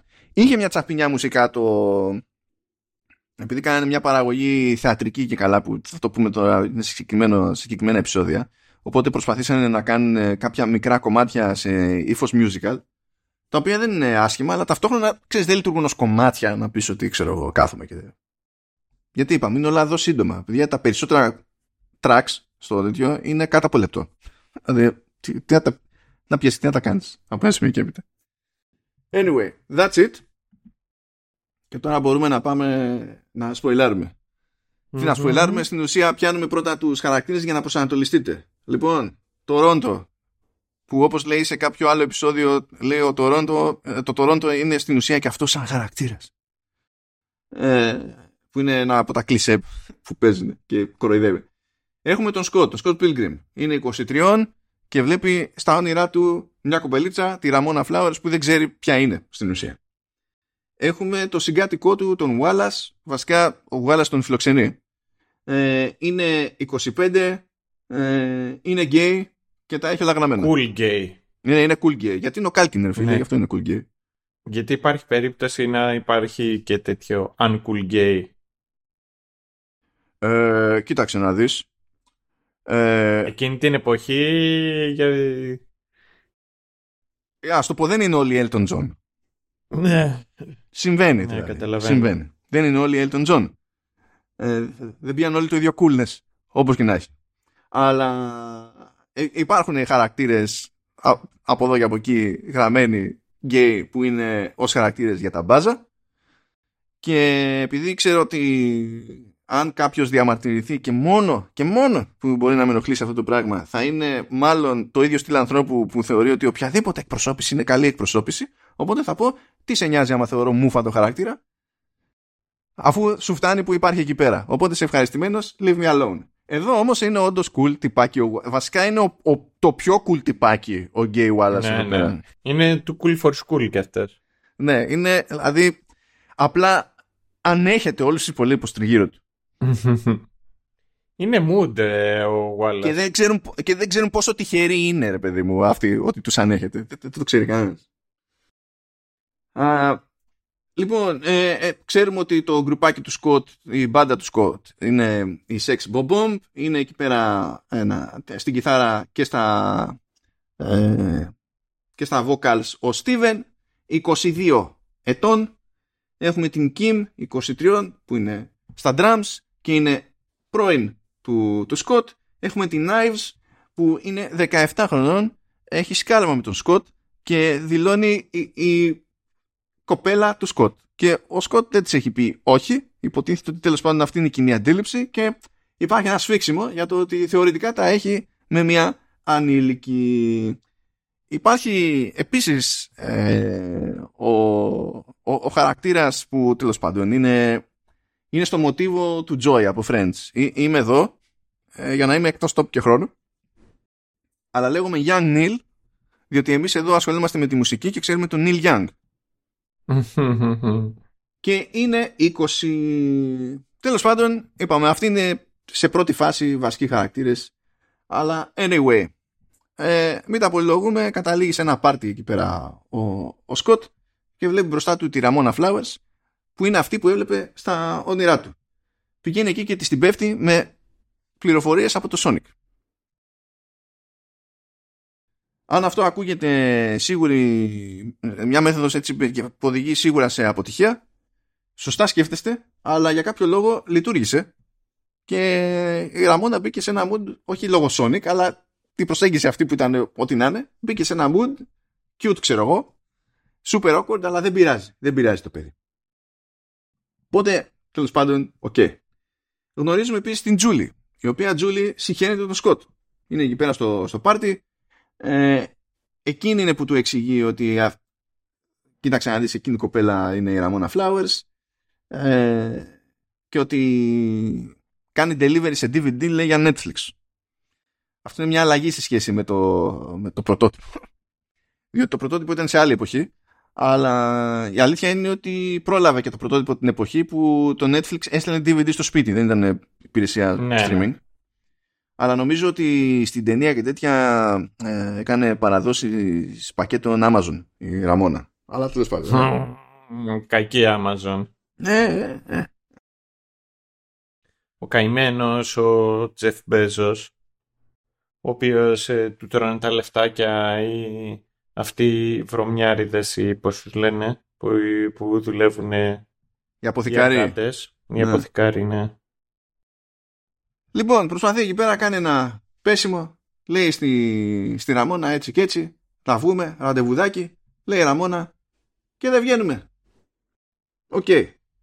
Λειτουργεί το πράγμα μέχρι στιγμής. Βλέπουμε όμως ότι κάποιος παρακολουθεί τη φάση. Είναι ένας που λέγεται Gideon. Ε, φαίνεται ότι είναι από τους πρώην της Ραμόνα και λέει στον Μάθιου Πατέλ, που και αυτός είναι πρώην, ότι ξεκινάμε. Ξεκινάμε.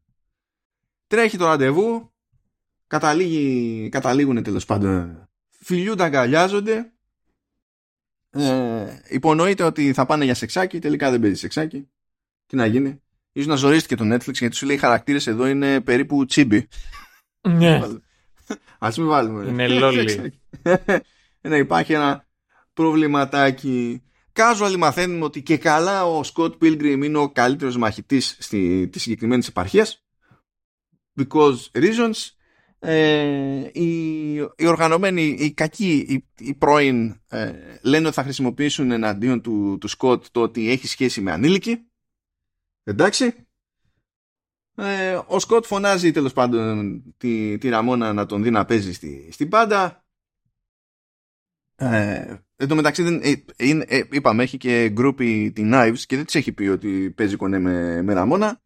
Αλλά τέλος πάντων, πριν αποφασίσει τι να κάνει, πριν κάνει ολοκληρώσει το κομμάτι ο Σκοτ, εμφανίζεται αυτός ο Μάθιου Πατέλ. Ε, βασικά, ναι, εμφανίζεται, τέλος πάντων. Ε, πηγαίνει και του ρίχνει ένα, ένα γράμμα. Και καλά είναι challenge, παιδί μου, ότι θα πλακωθούμε και τα λοιπά. Γι' αυτό και γι' αυτό το λόγο. Κάπου εκεί μαθαίνουμε ότι έχει αδελφή και ο Σκοτ. Είναι η Stacy, 19, ε, στη Μάζοξη εκεί Knives και, και Ραμόνα συναντιούνται. Βέβαια δεν έχει ιδέα η μία για την άλλη. Ούψ. Σκάει στην εκτέλεση του κομματιού ο Πατέλ και λέει θα σκοτωθούμε. Λέω Σκότ δεν έχω ιδέα. Τι, για ποιο λόγο θα σκοτωθούμε. Μα σου έστειλα γράμμα.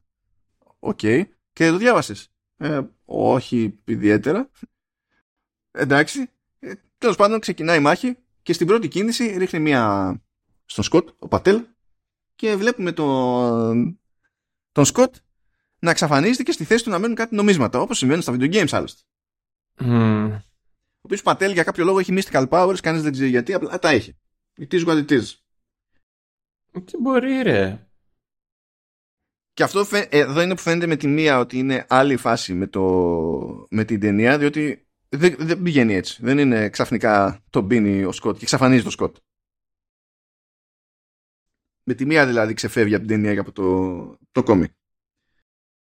Τέλος πάντων, μα, ε, ε, ε, μαθαίνει τα νέα η Knives, ξενερώνει από τη ζωή της, γιατί είπαμε είναι φαν. Η Ραμόνα αρχίζει όπως κάθε επεισόδιο, αλλά είναι και χαρακτηριστικό του χαρακτήρα έτσι κι αλλιώς να, να βάφει τα μαλλιά κάπως αλλιώς. Και στην ταινία κάθε φορά η Winston εμφανίζεται με άλλο μαλλί. Ε, όλη την ώρα. Ε, σου λέει, Όχι, πέθανε, ξέρω εγώ, ο Σκοτ. Ε, έχουμε να του κάνουμε την κηδεία. Ε, ζορίζονται εκεί πέρα και στην κηδεία εμφανίζεται μία άλλη πρώην του Σκοτ η Envy που και καλά ε, κατέληξε να γίνει υπερδιάσημη. Οπότε πηγαίνει περίπατο η όλη φάση με, τη, με την κηδεία. Το κάνει λες και είναι event δικό της τέλος πάντων. Ε, because reasons ε, και σκάνε και την παρακολουθούν κάτι παπαράτσι οι οποίοι παπαράτσι επίσης χωρίς λόγο είναι ninja That's life. That's paparazzi for you. Να σου πω κάτι, αν η paparazzi ήταν ninja, όντως η ζωή μας θα ήταν καλύτερη. δηλαδή υπάρχει ένα είδος λογικής. Τέλος πάντων, ο Γκίντιον μαζεύει εκεί πέρα στο αρχηγείο, στο κρυσφύγετο όλους τους πρώην. Όλοι οι πρώην μαζεύονται τέλος πάντων εκεί πέρα στο αρχηγείο.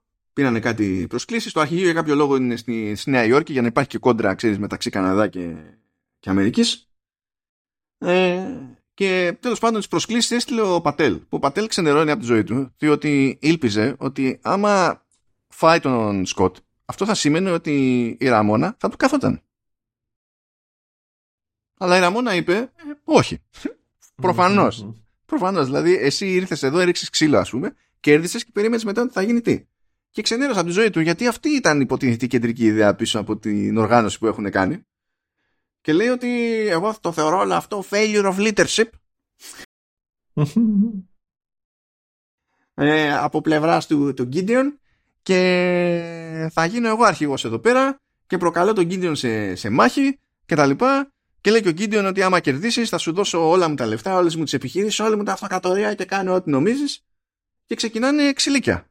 Ο Πατέλ χρησιμοποιεί και τα mystical powers σαπίζει τον Gideon, δεν το σκοτώνει βέβαια ε, ο Γκίντον δεν μπορεί να συλλάβει ότι έχασε τη μάχη και ότι έχασε και την περιουσία του, ξενερώνει από τη ζωή του.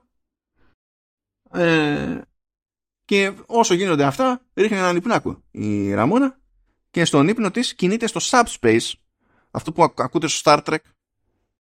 Υπάρχει το subspace στο Scott Pilgrim, γιατί επίσης, επειδή, αυτό δεν είναι αυτό. Ναι, because.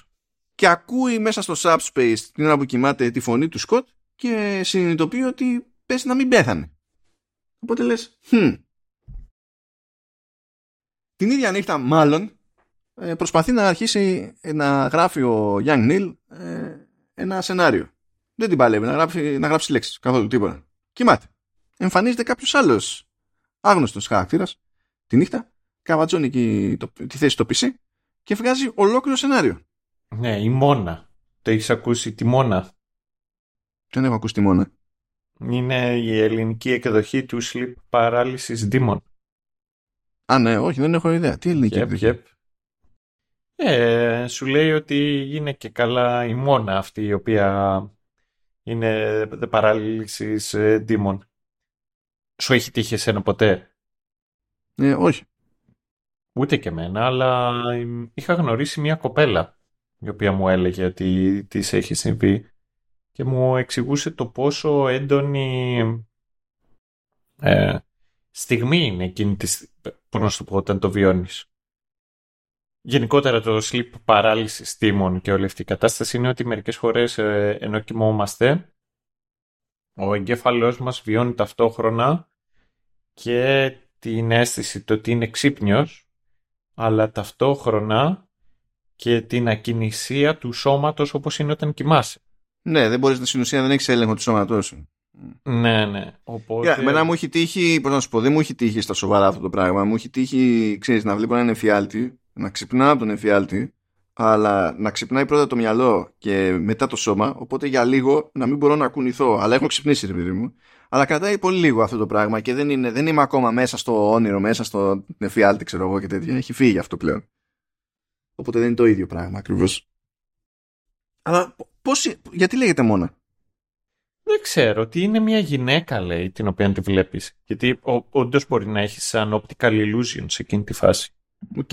Ε, ε, όπου βλέπεις ουσιαστικά μια γυναίκα η οποία α, έρχεται λέει και κάθεται στο στήθος και δεν μπορείς να αναπνεύσεις. Ναι, ναι, ναι. Ναι, παίζει και αυτό. Το έχω ακούσει και αυτό, δηλαδή. Οπότε αυτό είναι ο, ο τέτοιο my sleep paralysis demon. OK. Άλλο, α, α, άλλο, άλλο ένα tidbit από ελληνικό folklore από τον κύριο Σταύρο. Σε κάθε περίπτωση ξυπνάει εκεί πέρα ο Young Neil και βλέπει ένα ολόκληρο σενάριο έτοιμο. Και σου λέει πώς εξηγείται αυτό; Α, μάλλον το έγραψα όλο στον ύπνο μου. Είναι, είναι ο Young Neil. Είναι ο Young Neil. Οπότε ναι. Ξαναβάφει το μαλλί. Η Ραμόνα εξηγεί ότι, ε, εξηγείται μάλλον ότι θεωρεί ότι κάποιος απήγαγε στην ουσία τον, τον Σκοτ ε, και το ζητούμενο ήταν να μείνει εντύπωση ότι πέθανε και έχει πει ότι θα αρχίσει να λέει, θα σου λέει, θα αρχίσω την έρευνα να δω τι, τι παίζει. Και βλέπει τέλος πάντων στιγμιότυπο και από το κλειστό κύκλωμα στο κλαμπ που γινόταν εκεί πέρα, είχε πάει μπάντα και είδε μια πύλη να εμφανίζεται οριακά και να τραβάρε παιδί μου τον, τον Σκοτ με ένα χέρι ρε παιδί μου μέσα στην πύλη. Σε αυτό το επεισόδιο πάντως σκάει η Ρόξη που είναι μια πρώην της Ραμόνα και λέει στην ψύχρα ότι θέλει να πλακωθούν στο ξύλο για να ξανά είναι πάλι μαζί. As people do. Έτσι, έτσι ακριβώς. Εδώ έχει ένα ενδιαφέρον όλο αυτό το επεισόδιο από την άποψη ότι ξεκινάει η μάχη μέσα σε βίντεο κλαμπ και υποτίθεται ότι because reasons καταλήγουν μέσα σε VHS σε διαφορετικές ταινίες και καλά και σε διαφορετικούς κόσμους. Δηλαδή, μια western, μια κάτι sci-fi, ξέρω εγώ τι να είναι, και πηγαίνουν από VHS σε VHS και αλλάζει το μέρος στο οποίο πλακώνονται στο ξύλο. Mm. Αυτό ήταν ωραίο. Αυτό, αυτό ήταν ωραίο, ναι. Και τέλος πάντων, κάποια στιγμή δεν οδηγεί πουθενά, ρε παιδί μου, το, το ξυλίκι στη, στην όλη φάση. Ε, αλλά καθώς παραπονιέται, ρε παιδί μου, για το πώς έζησε το χωρισμό η Ρόξη, απολογείται η Ραμόνα για το ότι σηκώθηκε και έφυγε στην ουσία. Ε, δέχεται η Ρόξη τη, τη, τη, τη συγγνώμη ε, και τελικά όλα καλά, όλα ανθηρά. Δεν είναι ότι τα ξαναβρίσκουν αλλά τώρα είμαστε φίλες κομπλέ όλα οκ ε, okay. σου λέει λοιπόν ότι με αυτά και με αυτά τουλάχιστον καταλάβαμε ότι ε, η Ρόξη δεν είχε καμία σχέση με την εξαφάνιση του Σκότ γιατί δεν έχει ιδέα ούτε από portals ούτε τίποτα καθόλου είμαστε OK okay.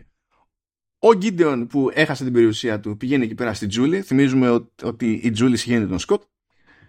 Ε, και μαθαίνουμε ότι το, το, το δηλαδή, Gideon Graves δεν είναι το κανονικό του όνομα αλλά το κανονικό του όνομα είναι Gordon Goose και κάποτε τον φώναζαν Fearless. Mm-hmm. Okay. εντάξει, θα το δούμε και αυτό. Έχουμε να γνωρίσουμε ε, καλύτερα έναν άλλον. Πω, ξέρεις τι θυμήθηκα, ε. Για πες. Ε, Cowboy Bebop. Έτσι, έτσι, ναι. Ε, και επειδή αναγκαστικά θυμήθηκε στο live action που κάναμε, στεναχωρήκες λίγο μέσα, σου το ξέρω. Οπότε ναι, πάμε να το ναι. ξεχάσουμε γρήγορα. Αυτό ήταν π.χ. μία από τις καλές στιγμές του 23. Όταν μια μέρα μετά την ηχογράφηση μάθαμε ότι δεν θα υπάρχει η δεύτερη σεζόν. Ναι, ναι. Συμβαίνουν, συμβαίνουν και τα καλά ώρες Συμβαίνουν και τα καλά ώρες ώρες, ναι. Αλλά ήταν μεγαλύτερη χαρά όταν μάθαμε ότι δεν θα συνεχιστεί αυτό ή όταν ε, μάθαμε ότι το Resident θα συνεχιστεί έτσι το Resident Evil. Αυτό, αυτό ήθελα. Α, αυτό ήταν μακράν καλύτερο. Το Resident Evil ήταν από τα χειρότερα πράγματα. από τα χειρότερα πράγματα. Ε, αλήθεια. Αλήθεια. Δηλαδή, όλες, όλα τα σενάρια των Resident είναι συνήθως ό,τι να είναι B-movie επίτηδες για γέλια και ήταν απείρως καλύτερα από αυτό που είδαμε σε σειρά και τα CGI movies που βγάζει Capcom εδώ και χρόνια είναι κατά κόρον άθλια ε, ήταν καλύτερα από τη σειρά και, και οι, οι ταινίες του κακού του Άντερσον που είναι μούφα με εξαίρεση ενδεχομένως την πρώτη ας το πούμε στο περίπου ε, και είναι πιο μούφα κατά CGI της, της Capcom πιο μούφα για τα παιχνίδια πάλι είναι καλύτερες από εκείνη τη σειρά. Ήταν φοβερό το κατόρθωμα. Δεν το πίστευα. Ε, τι ήθελα να πω; Θυμάμαι και ποιο πράγμα. Τσαμουρθεί. Λοιπόν, α ναι. Ε... Όχι, το ξέχασε τελείως. Δεν πειράζει, πάμε. Σίγουρα. Α, ναι, ναι, ναι, θυμήθηκα. Ε, εν τω μεταξύ θυμάμαι κάποια στιγμή που κοιτούσες Matrix ε, έχουμε καλύψει δύο Resident Evil. Ένα το οποίο είναι ε, animation που, CG, ναι, που στην πραγματικότητα ήταν μια ταινία κομμένη στα τέσσερα και κανείς δεν καταλάβει γιατί, αλλά ναι. Ναι, ναι. ναι. Εκεί που είχε, ξέρω, Hello Baby όταν είδε τον Μπαζούκα. Και θυμάμαι ότι κοιτούσες εσύ τα Matrix και ότι αυτό είχε πάει πολύ καλά.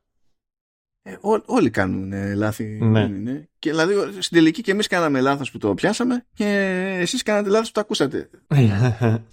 Δεν είναι. Balance in the force. Ναι. Ναι. Και μόλις είπα force, μην πιάσουμε, μην θυμηθούμε τα υπόλοιπα. Εντάξει. Ναι, about, ναι, face. about face. Πάμε, πάμε.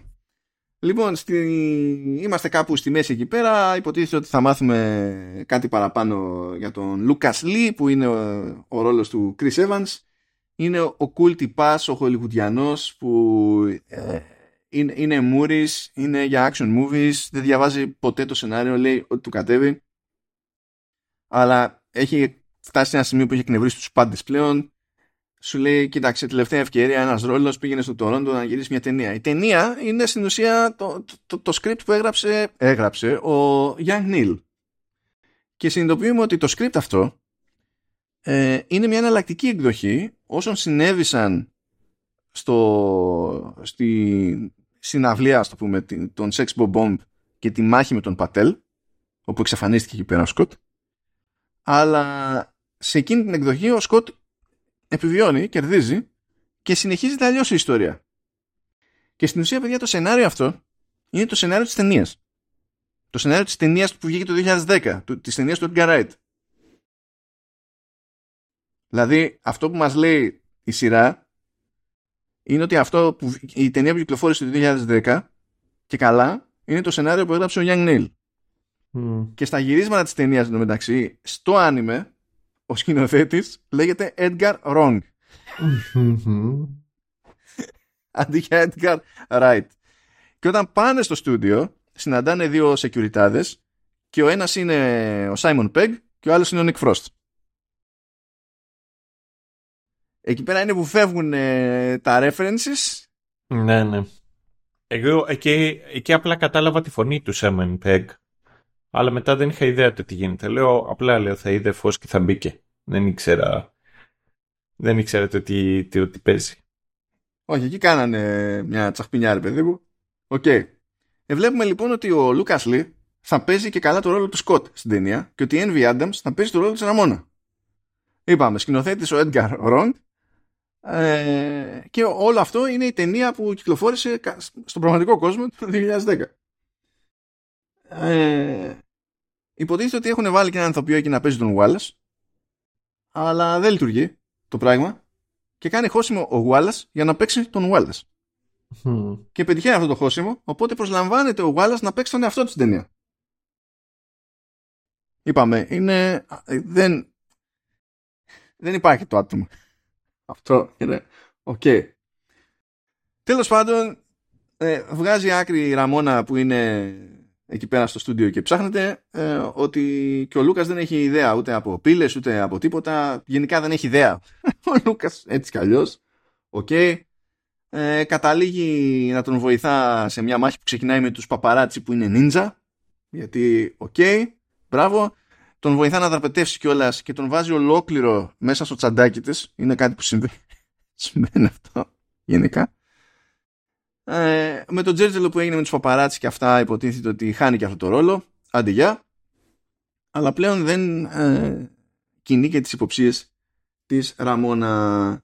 Τα βρίσκουν και λίγο μεταξύ τους εκεί πέρα για το πώς τα είχαν χωρίσει τα τσανάκια τους στο παρελθόν. Αγαπιούνται και αυτοί τέλος πάντων είναι φίλοι ξανά. Βλέπουμε όμως και εμφανίζεται μια πύλη και σκάει ο, ο Todd Ingram που είναι άλλος ένας πρώην της Ραμόνα και είναι vegan. Εννοείται. Και φροντίζει κάθε φορά να σας λέει ότι είναι vegan. Ε, υποτίθεται ότι το χαρακτηριστικό του ως άνθρωπος, ως μαχητής είναι ότι έχει vegan powers ε, και μπορεί να φτιάχνει και vegan portals και τα λοιπά γιατί έτσι. Γίνεσαι psychic, psychic god άμα είσαι vegan. Και όπως σκάει στο στούντιο ε, ε, στέκονται όλοι σούζα και ειδοποιεί ένας τον άλλον ότι vegan coming through, vegan coming through. Του στυλ, παιδιά, ετοιμαστείτε, μπαίνει vegan. Δεν μπαίνει κάποιο, δεν μπαίνει ο τάδε, δεν μπαίνει ο manager, δεν μπαίνει ο διοκτήτη, δεν μπαίνει ο ΑΒΓ ηθοποιός. Παιδιά, σύρμα, έρχεται vegan. Ο οποίος δεν διστάζει ποτέ να μας εξηγεί ότι έχει vegan powers και τα λοιπά. Δεν θα το ξεχάσει. Και έρχεται να πάρει εκείνος το ρόλο του Σκοτ στην ταινία. Γιατί επίσης, because. Τέλος πάντων, στο πέμπτο επεισόδιο υποτίθεται ότι βλέπουμε κάτι που προσπαθεί να είναι ντοκιμαντέρ για τα γυρίσματα της ταινίας. Κάτι behind the scenes documentary και τα λοιπά. Ε, εκεί έχουμε το Young Neil να είναι ακόμη πιο Joy τριμπιάνι από το Friends. Ε, δεν λέει τίποτα που να στέκει. Είναι εκτός τόπου και χρόνου το άτομο. Αλλά το συγχωρώ, το συγχωρώ διότι φοράει μπλουζάκι που λέει Cronenberg for, for President. θα, το, θα του συγχωρήσω οτιδήποτε σε αυτή την περίπτωση. Anyway, ε, έχει πιάσει και καλά δουλειά και η Ραμόνα εκεί πέρα και κάνει τέτοιο, κάνει τα stunts της, της Envy. Που έχει πλάκα η Ραμόνα, κάνει τα stunts της Envy που η Envy παίζει το ρόλο της Ραμόνα. OK. Okay. Ε, τέλος πάντων δεν προχωράνε τα, ζητήματα, τα γυρίσματα διότι ε, κάθε φορά που ξεκινάει να γράφει ο Edgar wrong ε, ο Todd και η Envy φασώνονται. Ενώ υποτίθεται ότι δεν είναι μαζί. Είναι friends with benefits. Και οι vegans δεν προδίδουν ποτέ την εμπιστοσύνη του άλλου. Είμαστε, λένε κάτι τέτοια περίεργα, ξέρω εγώ και τέτοια. Δεν λειτουργεί το πράγμα. Οπότε σκάει ο Wallace στον Edgar Wrong και λέει: Έχω μια ιδέα. Δεν ακούμε τι ιδέα έχει, αλλά τέλος πάντων χώνεται στη σκηνή ο, ο Wallace και τελικά αρχίζει και φασώνεται ο Todd με τον Wallace. Ο Τόντ παθαίνει τρελή πλάκα με τον Wallace, τον ερωτεύεται παράφορα και μετά έχουμε ένα μοντάζ από διάφορες σκηνές που στην ουσία ε, οποτεδήποτε αυτοί οι δύο χαρακτήρες πρέπει να συζητήσουν κάτι, ε, τελείως τυχαία καταλήγουν στο τροχόσπιτο του Τόντ για σεξάκι. Ρίχνει άκυρο στην Envy λοιπόν ο, ο Τόντ. Ε, λέει δεξιά και αριστερά ότι ο Wallace είναι απίθανος, ότι είναι μαζί, ότι είναι ότι καλύτερο, έχω ερωτευτεί και ο Wallace του λέει φιλαράκι, κοίταξε να δεις, αυτό εδώ πέρα είναι για όσο δουλεύουμε εδώ μαζί. Είναι πώς ε, είναι το prison gay; Τέτοια φάση, είναι, είναι το... Ναι, ναι, ναι, είναι... Είναι το Hollywood lot gay είναι αυτό. Ναι, ναι. Τιλτάρει ο Todd, τιλτάρει τόσο πολύ που μεταμορφώνεται σε super vegan, ε, φτιάχνει ένα portal και εξαφανίζεται. Η Envy ξεκινάει μάχη με τον Wallace ο Wallace για κάποιο λόγο έχει κάνει μόντα στο συμβόλαιό του ώστε να έχει αντί για έναν stuntman τέσσερις και στέλνει τους stuntmen να πλακωθούν με την Envy αλλά η Envy φέρνει τη, δικο, τη δική της ε, stuntwoman, τη Ραμόνα και πλακώνεται η Ραμόνα με τους τέσσερις backup του Wallace. OK, okay, ξέρω εγώ. τρώνε πολύ ξύλο οι stuntmen αλλά συνεχίζουν αλλά επειδή δεν τα πηγαίνουν καλά ο Wallace τους κράζει. Και οι stuntmen τα βάζουν τα κλάματα και λέει we can handle the physical abuse. Αλλά but not the mental the verbal abuse. Και ξενερώνουν και σταματάνε. Ό,τι να είναι τέλος πάντων ε, να ψάχνουν εκεί πέρα τον Todd ε, τον βρίσκουν συνειδητοποιούν ότι τελικά τα συζητάνε λέει ότι το portal δεν ήταν του Todd άρα καμία σχέση ξέρω εγώ OK. Okay. και εκεί που έχουν βγάλει αυτή την άκρη εμφανίζεται ο Μάθιου Πατέλ με ελικόπτερο και λέει είναι γεια σας ε, μου ανήκει πλέον αυτό το στούντιο. Στην ουσία είναι μέρος περιουσίας που πήρε από τον Gideon, Παύλα Γκόρντον, Παύλα Γκους, Παύλα Fearless. Ε, λέει απολύεστε όλοι. Και τα συναφή εξήγει για αυτός τώρα μου ανήκουν όλα because reasons και για αυτό το λόγο.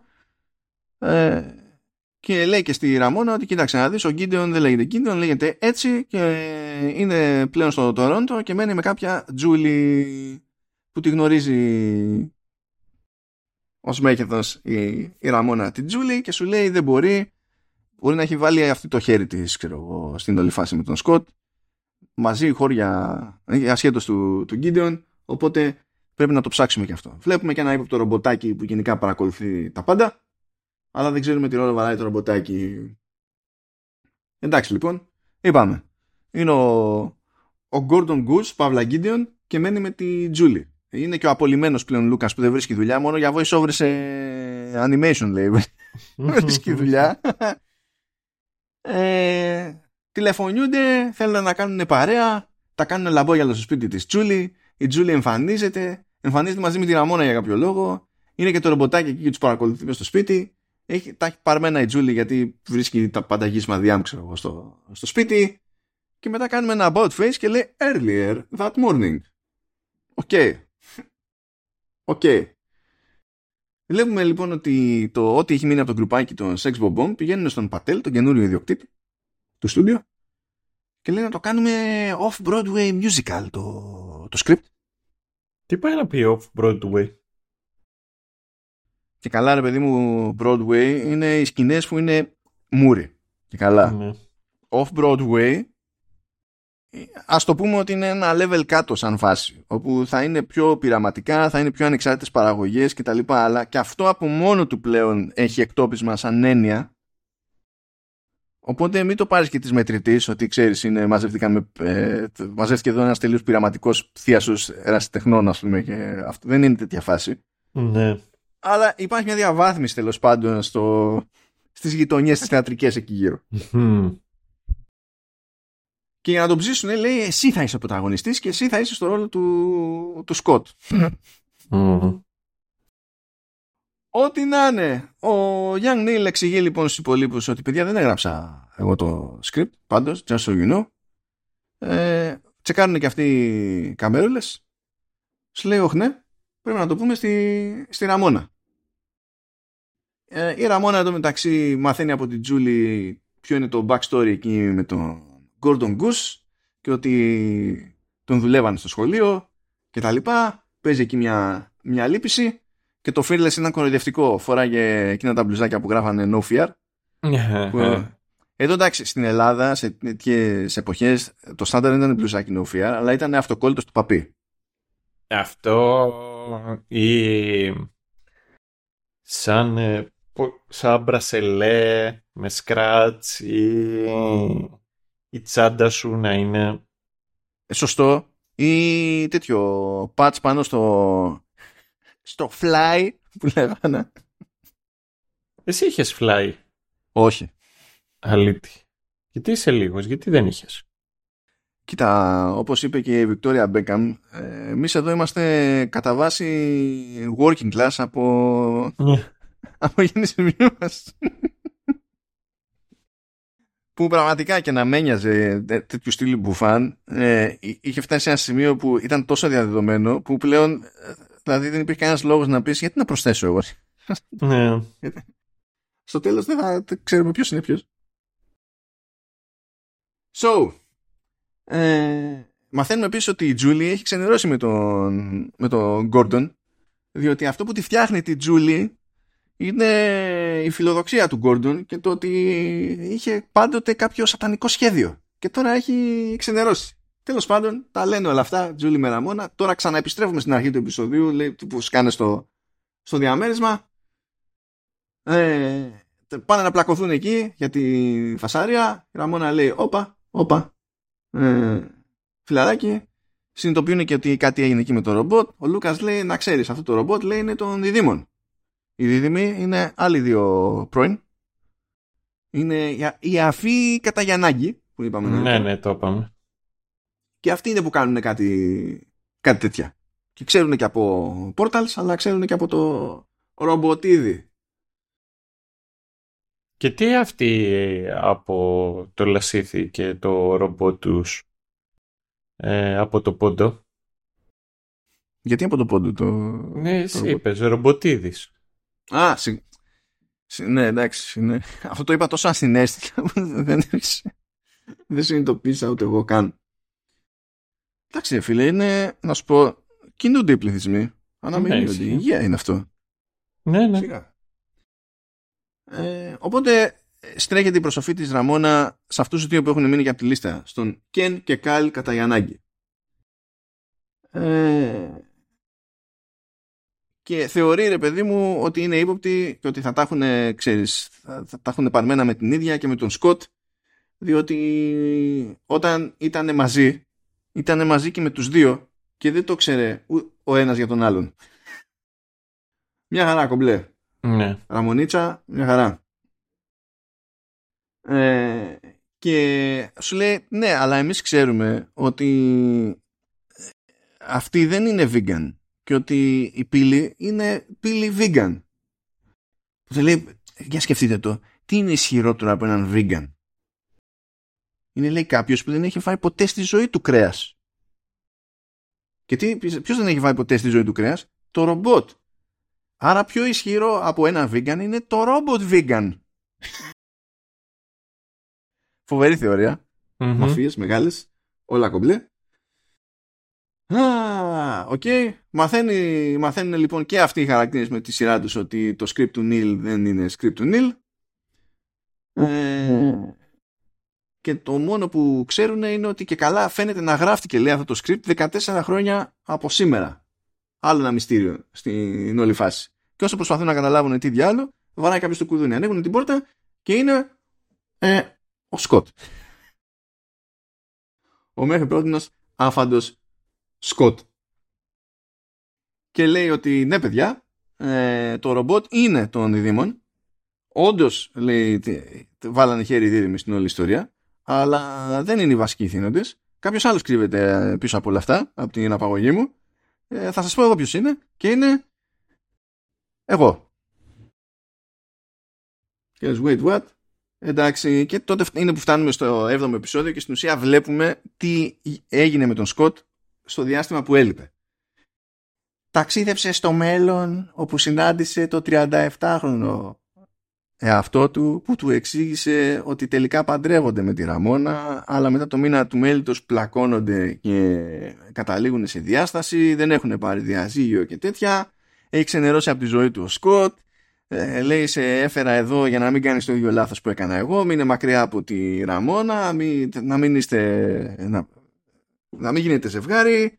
Είναι το μεγαλύτερο λάθος και μην καθίσεις λέει να ασχοληθείς με τους, με τους πρώην το ότι κάθισα και τους νίκησα εγώ ας πούμε είναι από τα μεγαλύτερα λάθη. Οπότε αυτός ο Σκοτ και καλά είναι ο Σκοτ της ταινίας του Edgar Wright από το 2010 και καλά.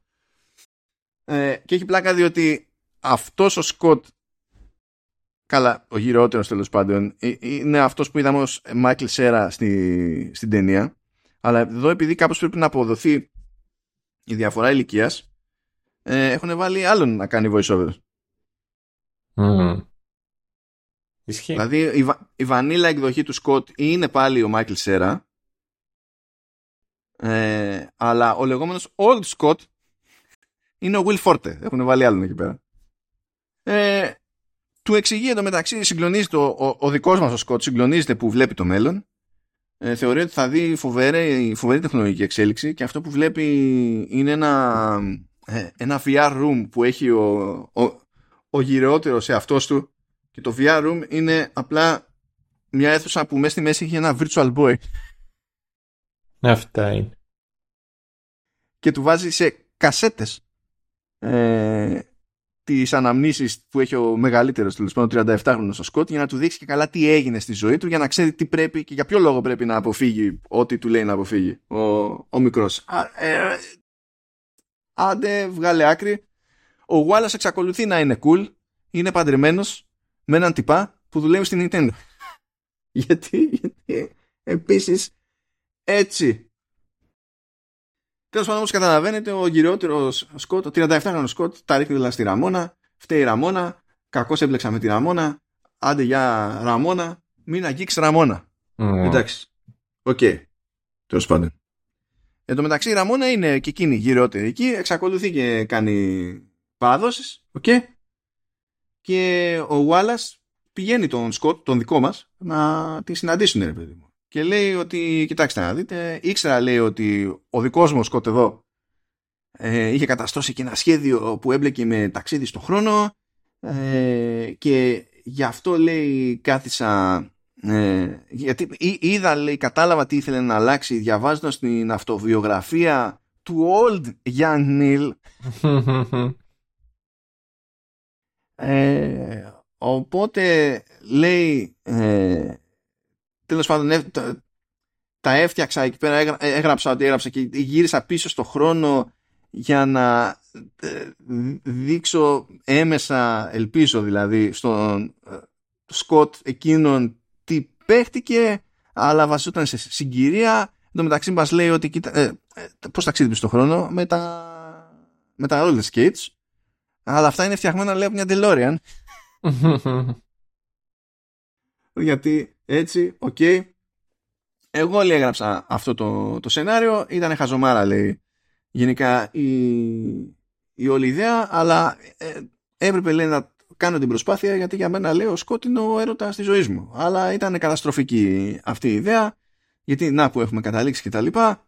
Ο Σκότ λέει μην αγχώνεσαι γιατί εγώ είδα, είδα άλλα πράγματα από τις αναμνήσεις τέλος πάντων του, του Σκότ, δεν το θεωρώ έτσι και τα λοιπά. OK, okay, εντάξει. Ε, και λέει ότι είδα επίσης και το τι έγινε όσο έλειπα και είδα την νεαρή Ραμόνα αυτή που γνωρίζω εγώ ρε παιδί μου να μην εγκαταλείπει, να ψάχνει για μένα και πάει λέγοντας η, 37, 37 όχι δεν λέει ηλικία βασικά η, η γυρεότερη Ραμόνα λοιπόν τον επιστρέφει στο δικό του timeline λέει και ένα γεια στο νεαρότερο αυτό της πριν Τζάση γιατί δεν δημιουργούνται τέτοιου, δεν δημιουργούνται παράδοξα, δεν έχουμε πρόβλημα εδώ με το time travel, μην κάνουμε κάποια, μην παίξεις κάποια λεπίδραση, μην πειράξουμε κάτι γιατί θα καταστραφεί το χρόνο χρονικό συνεχές. Είμαστε κομπλέ. Ε, και ο Σκότ τώρα που έχει γυρίσει σου λέει αρχίζω να ξεκαθαρίζω πράγματα. Πηγαίνει στην Knives, λέει κοίταξε να δεις έτσι και έτσι είμαι, είμαι με τη Ραμόνα, δεν μπορούμε και τα λοιπά. Το παίρνει καλά η Knives γιατί μέσα από όλα αυτά λέει ε, ορίμασε το 17χρονο. Okay, μπράβο και πάει, πάνε Σκοτ Ραμόνα να ρίξουν εκεί πέρα ένα φιλάκι και τους κόβει ένα ενεργειακό πεδίο. Σου λέει τώρα τι σημαίνει αυτό, ότι έχουμε unfinished business, ότι τελικά πρέπει να πλακωθώ με τους πρώην; Ε, ε, και λέει αν είναι να πλακωθώ με τους πρώην, μια καλή ευκαιρία είναι να πάμε λέει στο musical που θα τρέξει τώρα, διότι θα είναι όλοι καλεσμένοι εκεί. Εντάξει. Και έτσι πηγαίνουμε στην τέρμα κατηφόρα, φτάνουμε στο τελευταίο, όπου μπαίνει ο Σκοτ στο θέατρο κρυμμένος μέσα στο τσαντάκι της Ραμόνα πάλι. Okay. μόνο. Και προσπαθεί να ξεκινήσει η μανούρα με έναν έναν τους πρώην. Και κανένας δεν έχει όρεξη για ξυλίκι. Διότι υποτίθεται ότι κουτσά στραβά με τις συζητήσεις που κάνει με τη Ραμόνα και με όσα πράγματα άλλαξαν στη ζωή τους, ήσαν στα ίσια τους, ρε παιδί μου. Και ο Τόντ μέσα σε όλα έχει παρατήσει και το βιγκανισμό. Μιλάμε πολύ βούτυρο σε εκείνα τα popcorn. Πολύ βούτυρο όμως, ε. Οπότε είναι εκεί ο πρώην vegan και λέει παιδιά δεν με ενδιαφέρει να πλακωθούμε, δεν με ενδιαφέρει ο βιγκανισμός, ε, δεν, δεν με ενδιαφέρει σε σύρα μόνα, το μόνο που με ενδιαφέρει είναι ο Wallace. Λέει δεν έχω ιδέα για το ενεργειακό πεδίο που μου λέτε. Ναι, γεια σας. Εμφανίστε ο, ο Πατέλ. Λέει παιδιά δεν θα πλακωθώ εγώ τώρα να χαλάσω την πρεμιέρα μου. Είμαι και ο Σταρ της βραδιάς. Άντε γεια. Εμφανίζεται ο Γκόρτον Κούς με τη Τζούλη. Ούτε αυτοί έχουν όρεξη να μπλέξουν με αυτή την, την ιστορία. Έχουμε αλλάξει. Ναι, ναι. Ναι. Ε, Λούκας και Ρόξι, παιδιά δεν έχουμε ιδέα γιατί μας λέτε ε, leave us alone. Σκάνε τα δίδυμα η Καταγιαννάγκη. Λέει, παιδιά, λέει το ρομπότ μας είπε ότι στο μέλλον είμαστε cool μεταξύ μας. Οπότε no worries bro. Δεν καθόλου όλα τίποτα. Πόπα. Όλα, όλα πόπα. Και δεν έχουν μείνει άλλοι πρώην. Και ξεκινάει εκεί πέρα η παράστα Έχουμε δει μεταξύ ότι ο Gordon Goose έχει πει στη Τζούλη και την έχει ανάψει λίγο εκεί πέρα ότι μην ανησυχείς. Το παίζω λέει έτσι, αλλά έχω ένα σατανικό σχέδιο. Το σατανικό σχέδιο είναι να πατήσει ένα κουμπί, να σκάσει όλη η σκηνή, να πεθάνουν όλοι. Εντάξει. Αλλά πάνω πάνω το κουμπί, να το πατήσει αυτό το πράγμα, σκάει μια άλλη πύλη και τους παίρνει όλους. Σε ακόμη μακρινότερο μέλλον, όπου έχουμε τον even older Scott, είναι στα 47 και χαρακτήρα Street Fighter. Ή του Final Fight. Κάπως έτσι, σκεφτείτε το. Και ξεκινάνε εξηλίκη με τον γυρεότερο, τον μεγάλο, τον even older Scott, ο οποίος υποτίθεται ότι από την τελευταία φορά που συναντήθηκε όταν ήταν 37 με τον άλλο Scott, το πήρε προσωπικά και άρχισε να εκπαιδεύεται και να γυμνάσεται για να κάνει το, το μόνο που του είχε μείνει να πλακώσει στο ξύλο τον δικό του εαυτό ώστε να τον να, να γκαστεί να αλλάξει το timeline ξέρω εγώ. Πέθει εκεί πέρα ξυλίκι, χρησιμοποιεί ο καθένας τις δυνάμεις του, αποτυχάνουν όλοι. Μέχρι και ο Τόντ μπήκε που είχε χάσει τις δυνάμεις του ο Vegan, αλλά του δώσανε ένα κομμάτι μπρόκολο και τις ανέκτησε. μ, αρέσει, μ' αρέσει διότι η ζωή είναι απλή πάνω απ' όλα. Ναι, ναι. Και δεν μπορώ να καταλάβω για ποιο λόγο επιμένουμε στο μπρόκολο ουσιαστικά ενοχοποιώντας το κουνουπίδι. Εντάξει, να σου πω κάτι. Ναι. Αισθητικά, και εφόσον μιλάμε για anime, το πρασινάκι βοηθάει πιστεύω. Ναι, ισχύει. Εγώ μιλάω σαν άνθρωπο που τρώνε φαΐ. Anyway, με αυτά και με αυτά δοκιμάζει ο καθένας, κάνει την απόπειρά του, τρώει ξύλο, δεν πετυχαίνει κανένας. Okay. Ε, αλλά οι περισσότεροι τηλεμεταφέρονται και πάλι στο θέατρο και μένει η Ραμόνα με τον δικό της Σκοτ το, βασικά η δική μας η Ραμόνα με τον δικό μας τον Σκοτ, με τον Even Older Scott και σκάει και Even Older Ραμόνα. Mm. Άντε βγάλτε άκρη. Ε, θέλω να πω ότι όταν έσκασε Even Older Ραμόνα κάποιος φρόντισε να κάνει πολύ κοντινό αλλά πλάνο σε στυλ ας το πούμε flyby πολύ κοντινό κρατάει παιδιά κλάσματα ναι.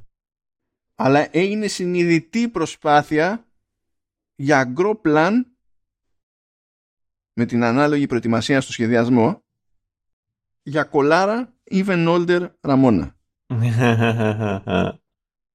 Δεν ξέρω ποιος, I see you.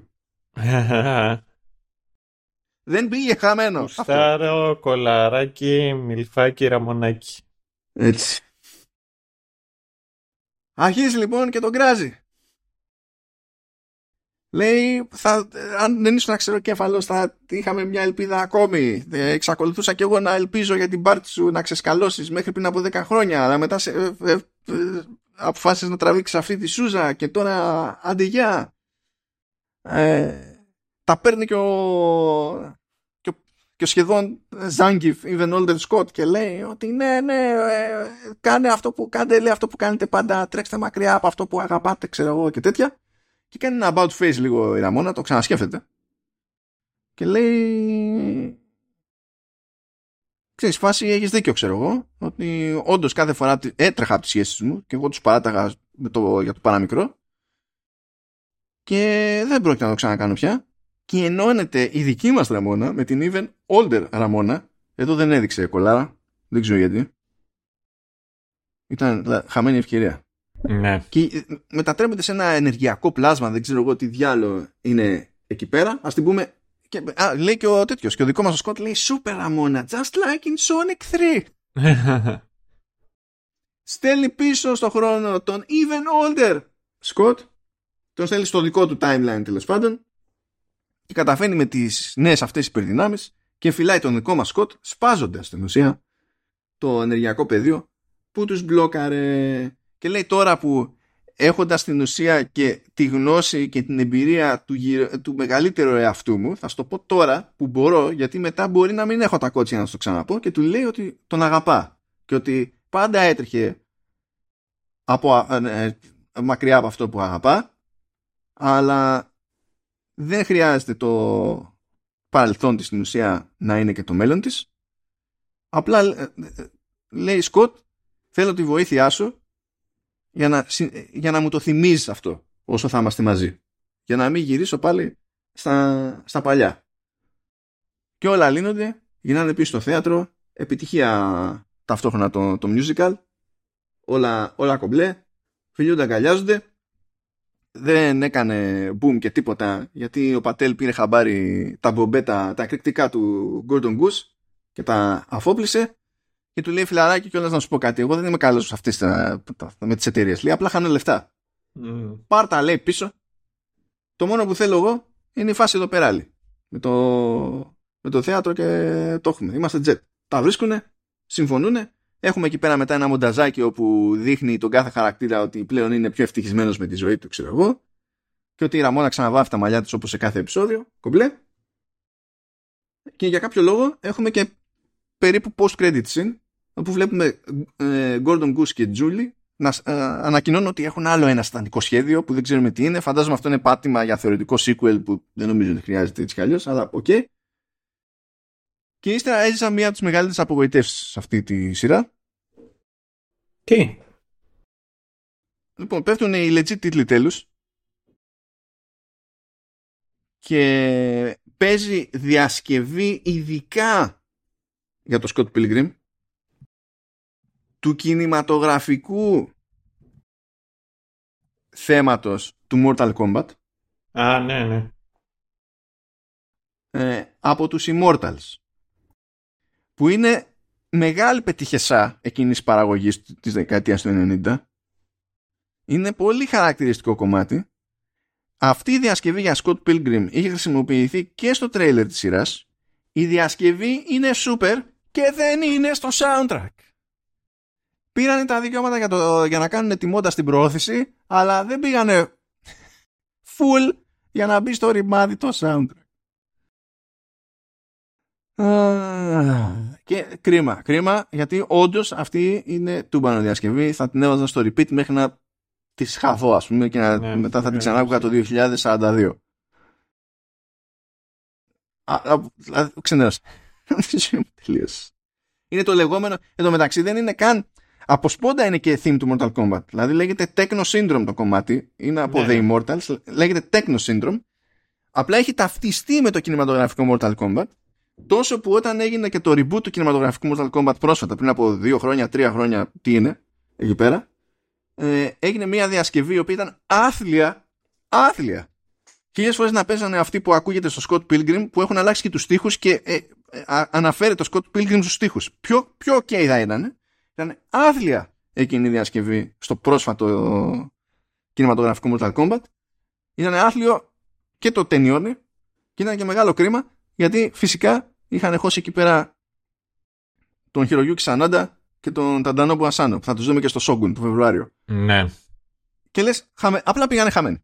Ναι. Όλα αυτά πήγανε χαμένα, δεν είχε κανένα νόημα, ήσασταν τελείως κατάδες σε αυτή την ταινία. Τέλος πάντων, και έτσι κλείνω αυτή την κουλή παρένθεση. Περί Mortal Kombat και τα λοιπά.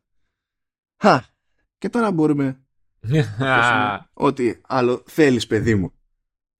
Ναι. Νομίζω οφείλουμε να πιάσουμε το concept ότι ξεφύγαμε από το ε, ένα αγοράκι ε, ερωτεύεται ένα κοριτσάκι και τα βρίσκουν μεταξύ τους αλλά δέχονται επίθεση από τους πρώην του κοριτσακίου και αυτή είναι η πρόκληση, αυτό είναι το εμπόδιο που πρέπει να ξεπεραστεί ώστε να καταφέρουν να έχουν τη σχέση τους με την ησυχία τους. Ξεφεύγουμε από αυτό και πηγαίνουμε στο ότι ναι, αγοράκι, κοριτσάκι ερωτεύονται κτλ. Αλλά τελικά το πρόβλημα λύνεται κυρίως, τι κυρίως, βασικά από τη Ραμόνα ε, λύνεται το πρόβλημα. Ο Σκοτ ε, σε πολλαπλά επίπεδα αποδεικνύεται, δηλαδή, εντάξει, ο, ο, ο μικρός Σκοτ δεν προλαβαίνει να κάνει κάτι πραγματικά κουλό, αλλά οι άλλες του εκδοχές, ο Older Scott και ο Even Older Scott είναι απλά κουλή, είναι στόκι, ξέρω εγώ, okay? Η Ραμόνα όμως βοηθά την κατάσταση διότι πάνω στην έρευνά της για να καταλάβει τι έγινε στο Αμόρε ε, στην ουσία ξεμπερδεύει, τελειώνει έχθρες του παρελθόντος και έτσι όλοι οι εμπλεκόμενοι κάπως προχωράνε στη ζωή τους και ξεμπλοκάρουν, ρε παιδί μου. Αυτή είναι η βασική διαφορά στην προσέγγιση. Ναι. Ε, και είναι... Δεν είμαι super super fan, πώς να σου πω. Μου άρεσε η σειρά όταν είχε το ξέρεις το full randomness της.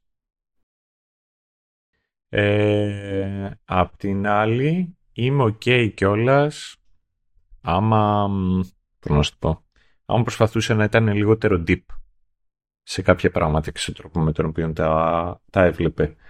Ε, ε, ήταν ωραίο το twist, το ότι ξέρεις. Αλλά από εκεί που... Δεν έχω δει την ταινία, αλλά από ό,τι μου, μου έχεις περιγράψει, ό,τι περιέγραψες και τώρα και από ό,τι έχω διαβάσει, είναι το επίκεντρο στην πρώτη ταινία του Σκοτ, ο οποίος έχει βάλει στο στόχο τη Ραμόνα, αυτό είναι το αντικείμενο το οποίο ποθεί και όλα αυτά τα οποία χρειάζεται να κάνει για να, για να το πετύχει όλο αυτό είναι να πολεμήσει και με τους evil ex-boyfriends. Ε, στην εκδοχή την οποία ναι, παρουσιάζει σειρά και είδα και εγώ και είναι η βερσιόν με την οποία είμαι πιο familiar έχει να κάνει το πώς η ίδια η Ραμόνα κάνει ένα ταξίδι στο παρελθόν της αντί να είναι πώς να το, πω, το παρελθόν ενός ανθρώπου το οποίο ποθείς είναι ένα ταξίδι του δικού της παρελθόν για έναν άνθρωπο τον οποίο ποθεί και σταδιακά και σιγά σιγά με τον ένα με τον άλλο τρόπο προσπαθεί να συμφιλειωθεί με όλα αυτά τα οποία έκανε ή οι ήβοι λέξεις να συμφιλειωθούν ή να αποδεχτούν κάποιοι, ξέρεις, οι ίδιοι τον εαυτό τους. ενώ η καινούργια εκδοχή είναι λιγότερο μονοδιάστατη από την η πρώτη, ταυτόχρονα δεν σημαίνει ότι ως ένα σημείο δεν είναι και απόλυτη. Ε, η Ραμόνα... Ναι, η Ραμόνα είναι ουσιαστικά η μοναδική η οποία είναι αποφασισμένη στο να προσπαθήσει ουσιαστικά για τη συντήρηση και την ύπαρξη της σχέσης ενώ ο Σκοτ παραμένει ξέρεις φλατ ε, και με την ολοκλήρωσή της της σειράς δεν ένιωσα ότι και ο Σκοτ έμαθε κάτι από όλο αυτό και ότι το πιο cool παλικάρι σε ολόκληρη τη σειρά είναι ο Wallace. Επίσης, από τη στιγμή που θέλει να πιάσει κάποια πράγματα και θέλεις να τα δείξεις λιγάκι πιο όρημα, είναι και μια εκδοχή την οποία ε, εγώ πιστεύω και αυτό από μόνο του ξέρεις το τι πιστεύω εγώ δεν σημαίνει ότι απαραίτητα ότι είναι το σωστό και ότι περίμενα να το δω αλλά είναι μια εκδοχή η οποία πιστεύω ότι θα έχει ενδιαφέρον. Ξέρω να το βλέπαμε. Sometimes, ξέρεις, μερικές φορές έχεις μονάχα μια ευκαιρία για να κάνεις κάτι και αν τα σκατώσεις αυτό ήταν τελείωσε θα και το ίδιο ισχύει και στις σχέσεις. Το ίδιο ισχύει και μπορείς να ερωτευτείς. Ε, ξέρεις, όταν είσαι ερωτευμένος, δέχεσαι κάποια πράγματα, αποδέχεσαι κάποια πράγματα και καταστάσεις τις οποίες στην προηγούμενη σου ζωή και σε κάποιες άλλες καταστάσεις δεν πρόκειται να δεχόσουν συμπεριφορές, Φερρυπίν, ή, ή, θα επαναλ να μην επαναλαμβάνομαι, είναι κάποια πράγματα τα οποία δεν θα αποτεχώσουν, αλλά όταν είσαι ερωτευμένος θα κάνεις όλα αυτά. Και κάποια στιγμή γίνεται κάτι το οποίο σε, είτε σε κάνει ευάλωτο είτε ουσιαστικά σε χτυπάει. Και εκείνη τη στιγμή, επειδή όντως είσαι ερωτευμένος, προσπαθείς πάλι να σώσεις μια κατάσταση και έναν άνθρωπο. Ενώ η αλήθεια είναι ότι μερικές φορές απλά αρκεί και να τελειώσει. Να τελειώσει εκεί η όλη φάση, δεν έχει προσπάθεια, δεν έχει ξέρεις τόσο νόημα να ξαναπροσπαθήσεις και μπορείς να πας παρακάτω. Και αυτό ήταν κάτι που στη συγκεκριμένη περίπτωση θα ήταν ok. Δηλαδή θα ήμουν πιο υπέρ αντί να παρα... ο... η μελλοντική Ραμόνα και ο Σκότ να είναι ο Σκότ ένας πανίβλακας και η Ραμόνα αυτή η οποία είναι η σοφή και η σωστή η οποία του ξέρεις ζήτησε χώρο και μετά προσπάθησε να επανέλθουν μαζί και να είναι σωστοί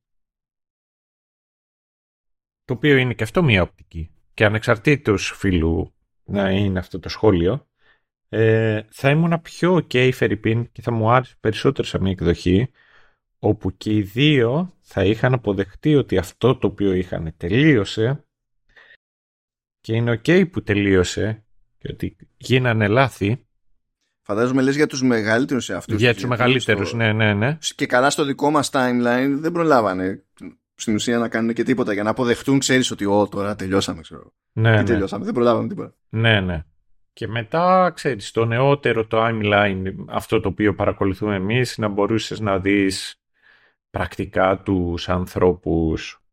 Αυτό το δύο ζευγάρι να λέει ότι έχουμε δει και τη μία εκδοχή, έχουμε δει και την άλλη εκδοχή. Ξέρεις. Ας δοκιμάσουμε τώρα τη δικιά μας. Χωρίς να είναι, πώς να σου πω, μια θριαμβευτική νίκη τη- του έρωτα και της αγάπης και όλα αυτά. Απλά μια ειλικρινής προσπάθεια ανάμεσα σε ανθρώπους οι οποίοι θέλουν ένας τον άλλο. Ναι, ας σου πω, εγώ όταν πήρα χαμπάρι ότι, ξέρεις, το αντιμετωπίζουμε το θέμα αλλιώς, πρέ, ε, πηγαίνει ντε και καλά με το ότι ο, ο Σκότ είναι μπούφος και η, η, η Ραμόνα είναι η μόνη που ξέρει τι γίνεται, με ξέρεις τον Wallace. ε, και κάθε τι άλλο πέρα από damsel in distress, εκεί άρχισα να ζορίζομαι. Δεν, ε, όχι ε, όπως σε άλλες περιπτώσεις, διότι η Ραμόνα και στο στάνταρ, στο κάνον, ας το πούμε έτσι, του, του graphic novel και της ταινίας, δεν είναι κανένας αδύναμος χαρακτήρας, ας πούμε, ε, και, και τέτοια. Δεν έχει κάποιο θέμα. Εξακολουθεί δηλαδή και έχει, έχει ένα εκτόπισμα. Και ακόμη και σε επίπεδο μάχης που αυτό φαίνεται κάπως και στη σειρά αλλά και, στη, και στην ταινία έχει ικανότητες και ξεχωρίζει για τη, για τη δύναμή της μέσα σε όλα. Δεν είναι ότι... Ναι, έχει ένα... Έχει και μια τεράστια ματσόλα. Ναι, Έτσι λέγεται το τέτοιο. Έτσι λέγεται το, το σφυρί. Οπότε, ξέρεις, επειδή αυτό το θεωρούσα καλυμμένο, δεν είναι ότι πήγαμε, πήραμε μια τύπησα που ήταν ένα αδύναμο κλισέ, ας πούμε. Ε, και το κάναμε να μοιάζει με άνθρωπο. Είναι ότι πήραμε κάποια που δεν ήταν αδύναμο κλισέ, έτσι κι αλλιώς. Είπαμε, ναι, θα το πάμε ακόμη περισσότερο προς τα εκεί και, για να το, θα, και όχι μόνο θα το πάμε, αλλά θα φροντίσουμε και ο άλλος ε, να είναι και τέρμα κάγκιόζες. Εκεί ξαναζορίζομαι, γιατί δεν είμαι φαν ε, δηλαδή δεν χρειάζεσαι αυτή την ακρότητα για να περάσει ένα point. Δηλαδή χρειάζεσαι αυτή την ακρότητα όταν είσαι ερωτευμένος με, τη, με την παρτάρα σου. Ωστόσο, μαλάκωσα, ειδικά στο τελείωμα, διότι ο, δεν, δεν ένιωσα ότι διορθώθηκε κάτι από πλευρά του Σκοτ. Ο Σκοτ εξακολουθεί να είναι κούκου. Αλλά τουλάχιστον βρέθηκε, πιστεύω εγώ, ένα πιο λογικό ζύγι στην περίπτωση της Ραμόνα. Διότι εκεί που εξηγεί πράγματα η even older Ραμόνα ε, και, τα, και τα συζητάνε και μεταξύ τους και τα λοιπά και ενώνονται και συνειδητοποιούν από τις κοινές πλέον εμπειρίες πράγματα καταλαβαίνει η Ραμόνα ότι και εκείνη δεν είχε φερθεί σωστά. Και το συνειδητοποιούσε και στις διάφορες μάχες που είχε με, τις, με, τους, με τους πρώην. Και τη μία πρώην τέλος πάντων. Οπότε ε, υπήρξε εκεί πέρα μια κάποια εξέλιξη, υπήρχε μια ανάληψη ευθύνης, δεν έγινε προσπάθεια, ξέρεις, να αναδεθεί, να αναδειχθεί η Ραμόνα σε κάποιο είδος τελειότητας το, το απόλυτο. Οπότε ξέρεις κατέληξα να μην ενοχλούμε τόσο όσο περίμενα μέχρι ένα σημείο που έβλεπα ρε παιδί μου. Ήταν πιο εντάξει μετά. Συμφωνώ όμως πολύ περισσότερο γιατί ε, εντάξει τώρα όταν έχεις αποφασίσει ότι θες το μήνυμα να είναι θετικό και τα λοιπά ε, το λογικό είναι όντως να καταφέρει να λειτουργήσει η σχέση τους στο τέλος να ζήσουν τον έρωτά τους κτλ. Okay. Καταλαβαίνω ότι εμείς είμαστε και Ευρωπαίοι και ε, και μεσογειακοί τύποι και Βαλκάνοι ταυτόχρονα οπότε είναι, το, είναι triple threat αυτό σε ναι. κατήφεια το, το πιάνω, okay.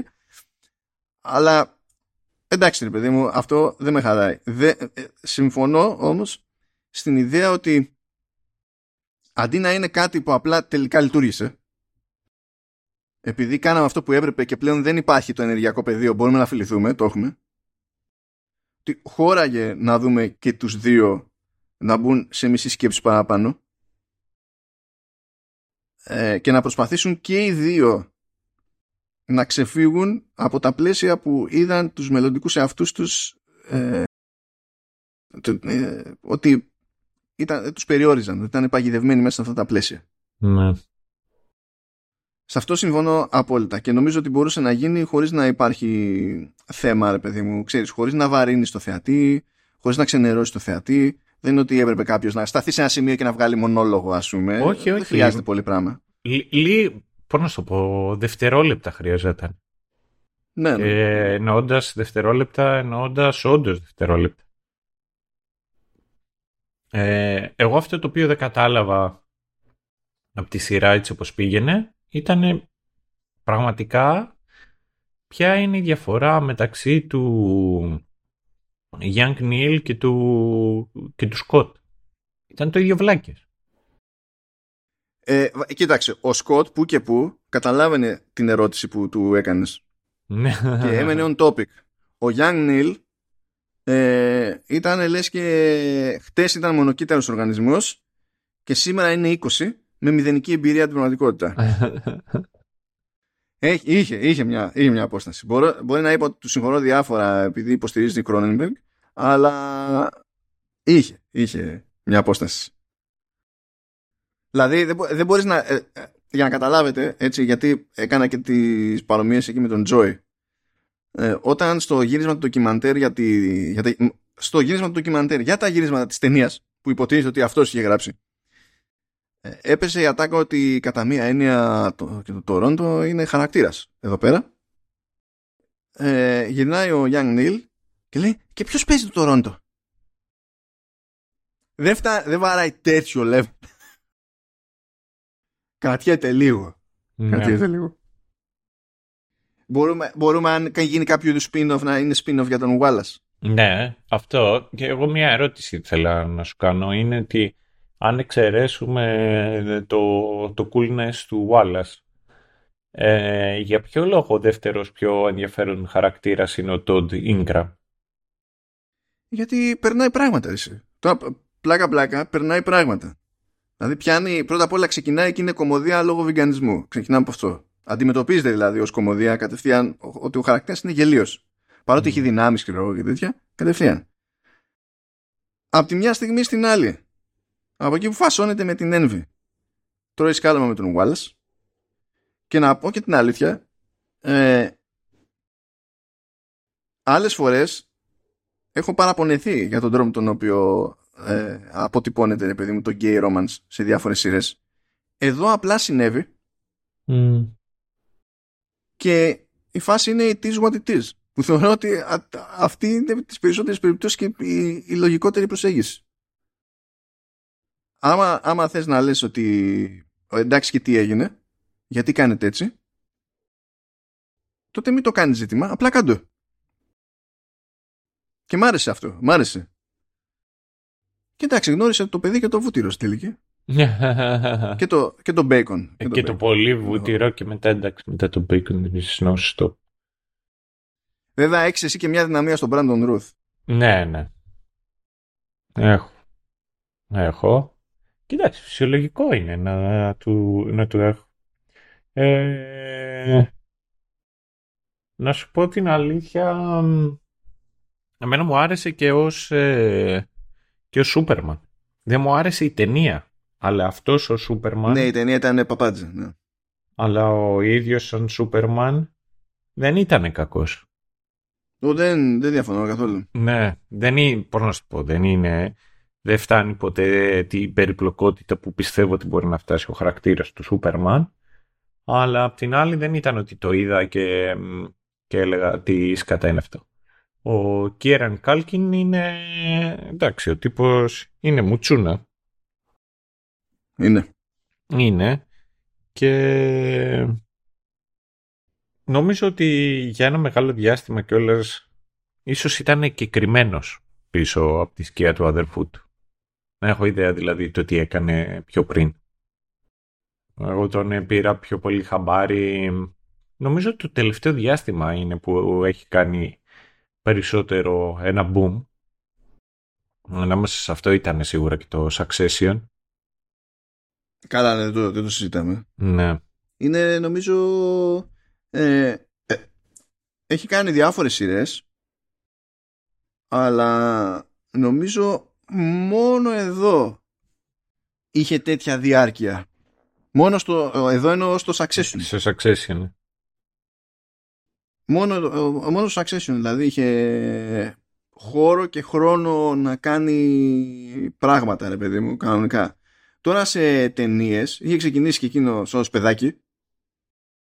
Ήταν οικογενειακή υπόθεση και τέτοια. Ναι. Αλλά ήταν ο, ο λιγότερο διάσημος. Τέλος πάντων. Και από ό,τι βλέπω τώρα και από προηγούμενα χρόνια δεν είναι ότι τις κάνει 5-5 τις ταινίες. Δηλαδή κάνει, ξέρω εγώ, δεν κάνει καν ντε και καλά κάθε χρόνο ταινία. Αλλά όταν κάνει ταινία κάνει αυτό ακριβώς ταινία, μία. Που καμιά φορά από ό,τι βλέπω είναι και φιλμ μικρού μήκους, ας πούμε, ταινία μικρού μήκους. Δεν είναι δεν χώνεται δεξιά και αριστερά.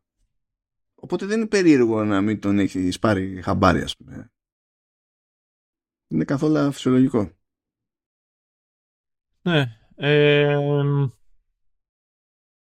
μία ερώτηση εγώ έχω μονάχα να κάνω και μετά ε, δεν έχω κάτι άλλο να προσθέσω.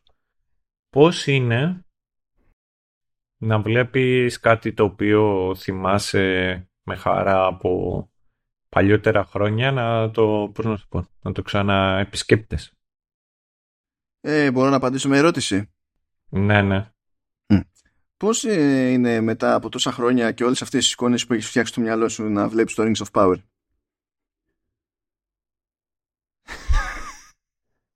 Μεταξύ σήμερα 1η Δεκεμβρίου το ξέρεις ότι έχω βγάλει το Lord of the Rings και είμαι έτοιμος να το ξεκινήσω σήμερα το βραδάκι όταν ξαπλώσω να ξέρεις λοιπόν, να ξέρεις λοιπόν ότι ε, πάνω εκεί που μιλούσες ναι. ε, είδα λίγο και τα διαχρονικά στατιστικά του showrunners τουλάχιστον στο Spotify γιατί ναι. τέλος πάντων κάθε μεριά κρατάει ξεχωριστά αλλά είδα, ήμουν εκεί πέρα τώρα είδα στο Spotify και το επεισόδιο για Rings of Power ε, έχει τις περισσότερες μέχρι τώρα ακροάσεις σε σχέση με οποιοδήποτε άλλο και runner up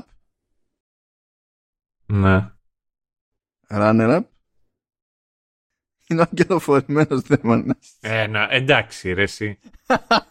εντάξει. Εντάξει. Νομίζω κάτι... τρίτο είναι στη γενική κατα... Ε, κατάστα... Ε, κατάταξη το, το The Last of Us. Αν τα βάλουμε διαχρονικά, ρε παιδί μου, τελείως.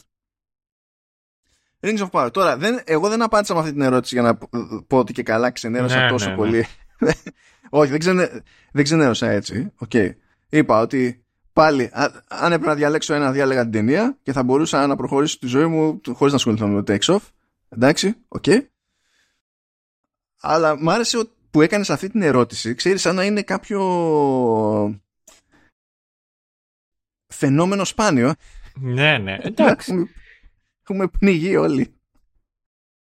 Νομίζω τελε, ε, φορά που πρώτη φορά που ενεργά προσπάθησα να προστατεύσω τον εαυτό μου ε, ήταν ε, με το Matrix. Πιστεύεις ότι ακόμη δεν έχω δει τελευταίο... Ναι, γι' αυτό το λέω. Δεν, γιατί φοβάμαι. Ναι, ναι.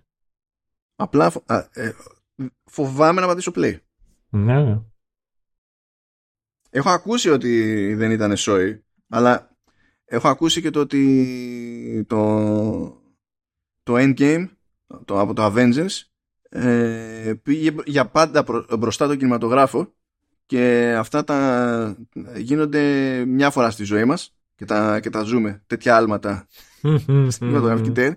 Οπότε, ε, ε, ξέρεις, το τι ακούω δεν ξέρω, είναι λίγο δύσκολο να ξέρω τι σοϊβαρότητα έχει στην πράξη αλλά είμαι, είμαι, είμαι χεσμένος.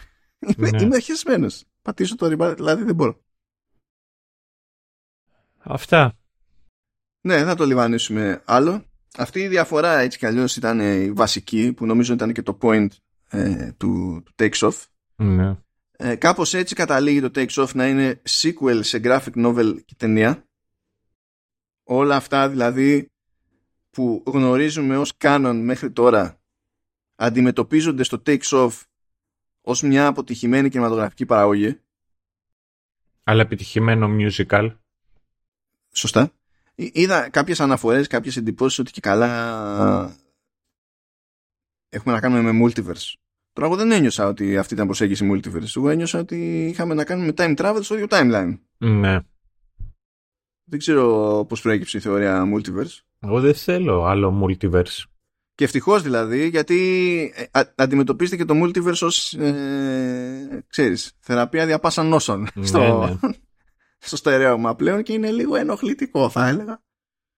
Αυτό έτσι, γιατί ό,τι γλιτώνουμε από αυτά καλό είναι.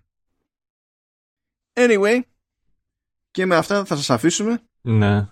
Και από όταν βγει αυτό το επεισόδιο, από όταν βγει αυτό το επεισόδιο, επιτρέπετε να αρχίσετε να στολίζετε τα σπίτια σας για Χριστούγεννα. Όχι πιο πριν, όχι κάποιοι από εσάς που έχετε πάει και έχετε στολίσει από το προηγούμενο επεισόδιο του Showrunners. Από αυτό μπορείτε. Και όταν θα έρθει η ώρα, θα σας πω και από ποιο επεισόδιο επιτρέπετε να ξεστολίσετε τα σπίτια σας. Ελπίζω να το θυμάσαι, γιατί να το ξεχάσω. Ναι, εγώ θα το θυμάμαι όλα αυτά. Εντάξει. Αυτά, καλά μας παιδιά. Καλά να περνάτε. Και να ξαναλέμε σε δύο εβδομαδούλες. Τα, τα σέβη μας.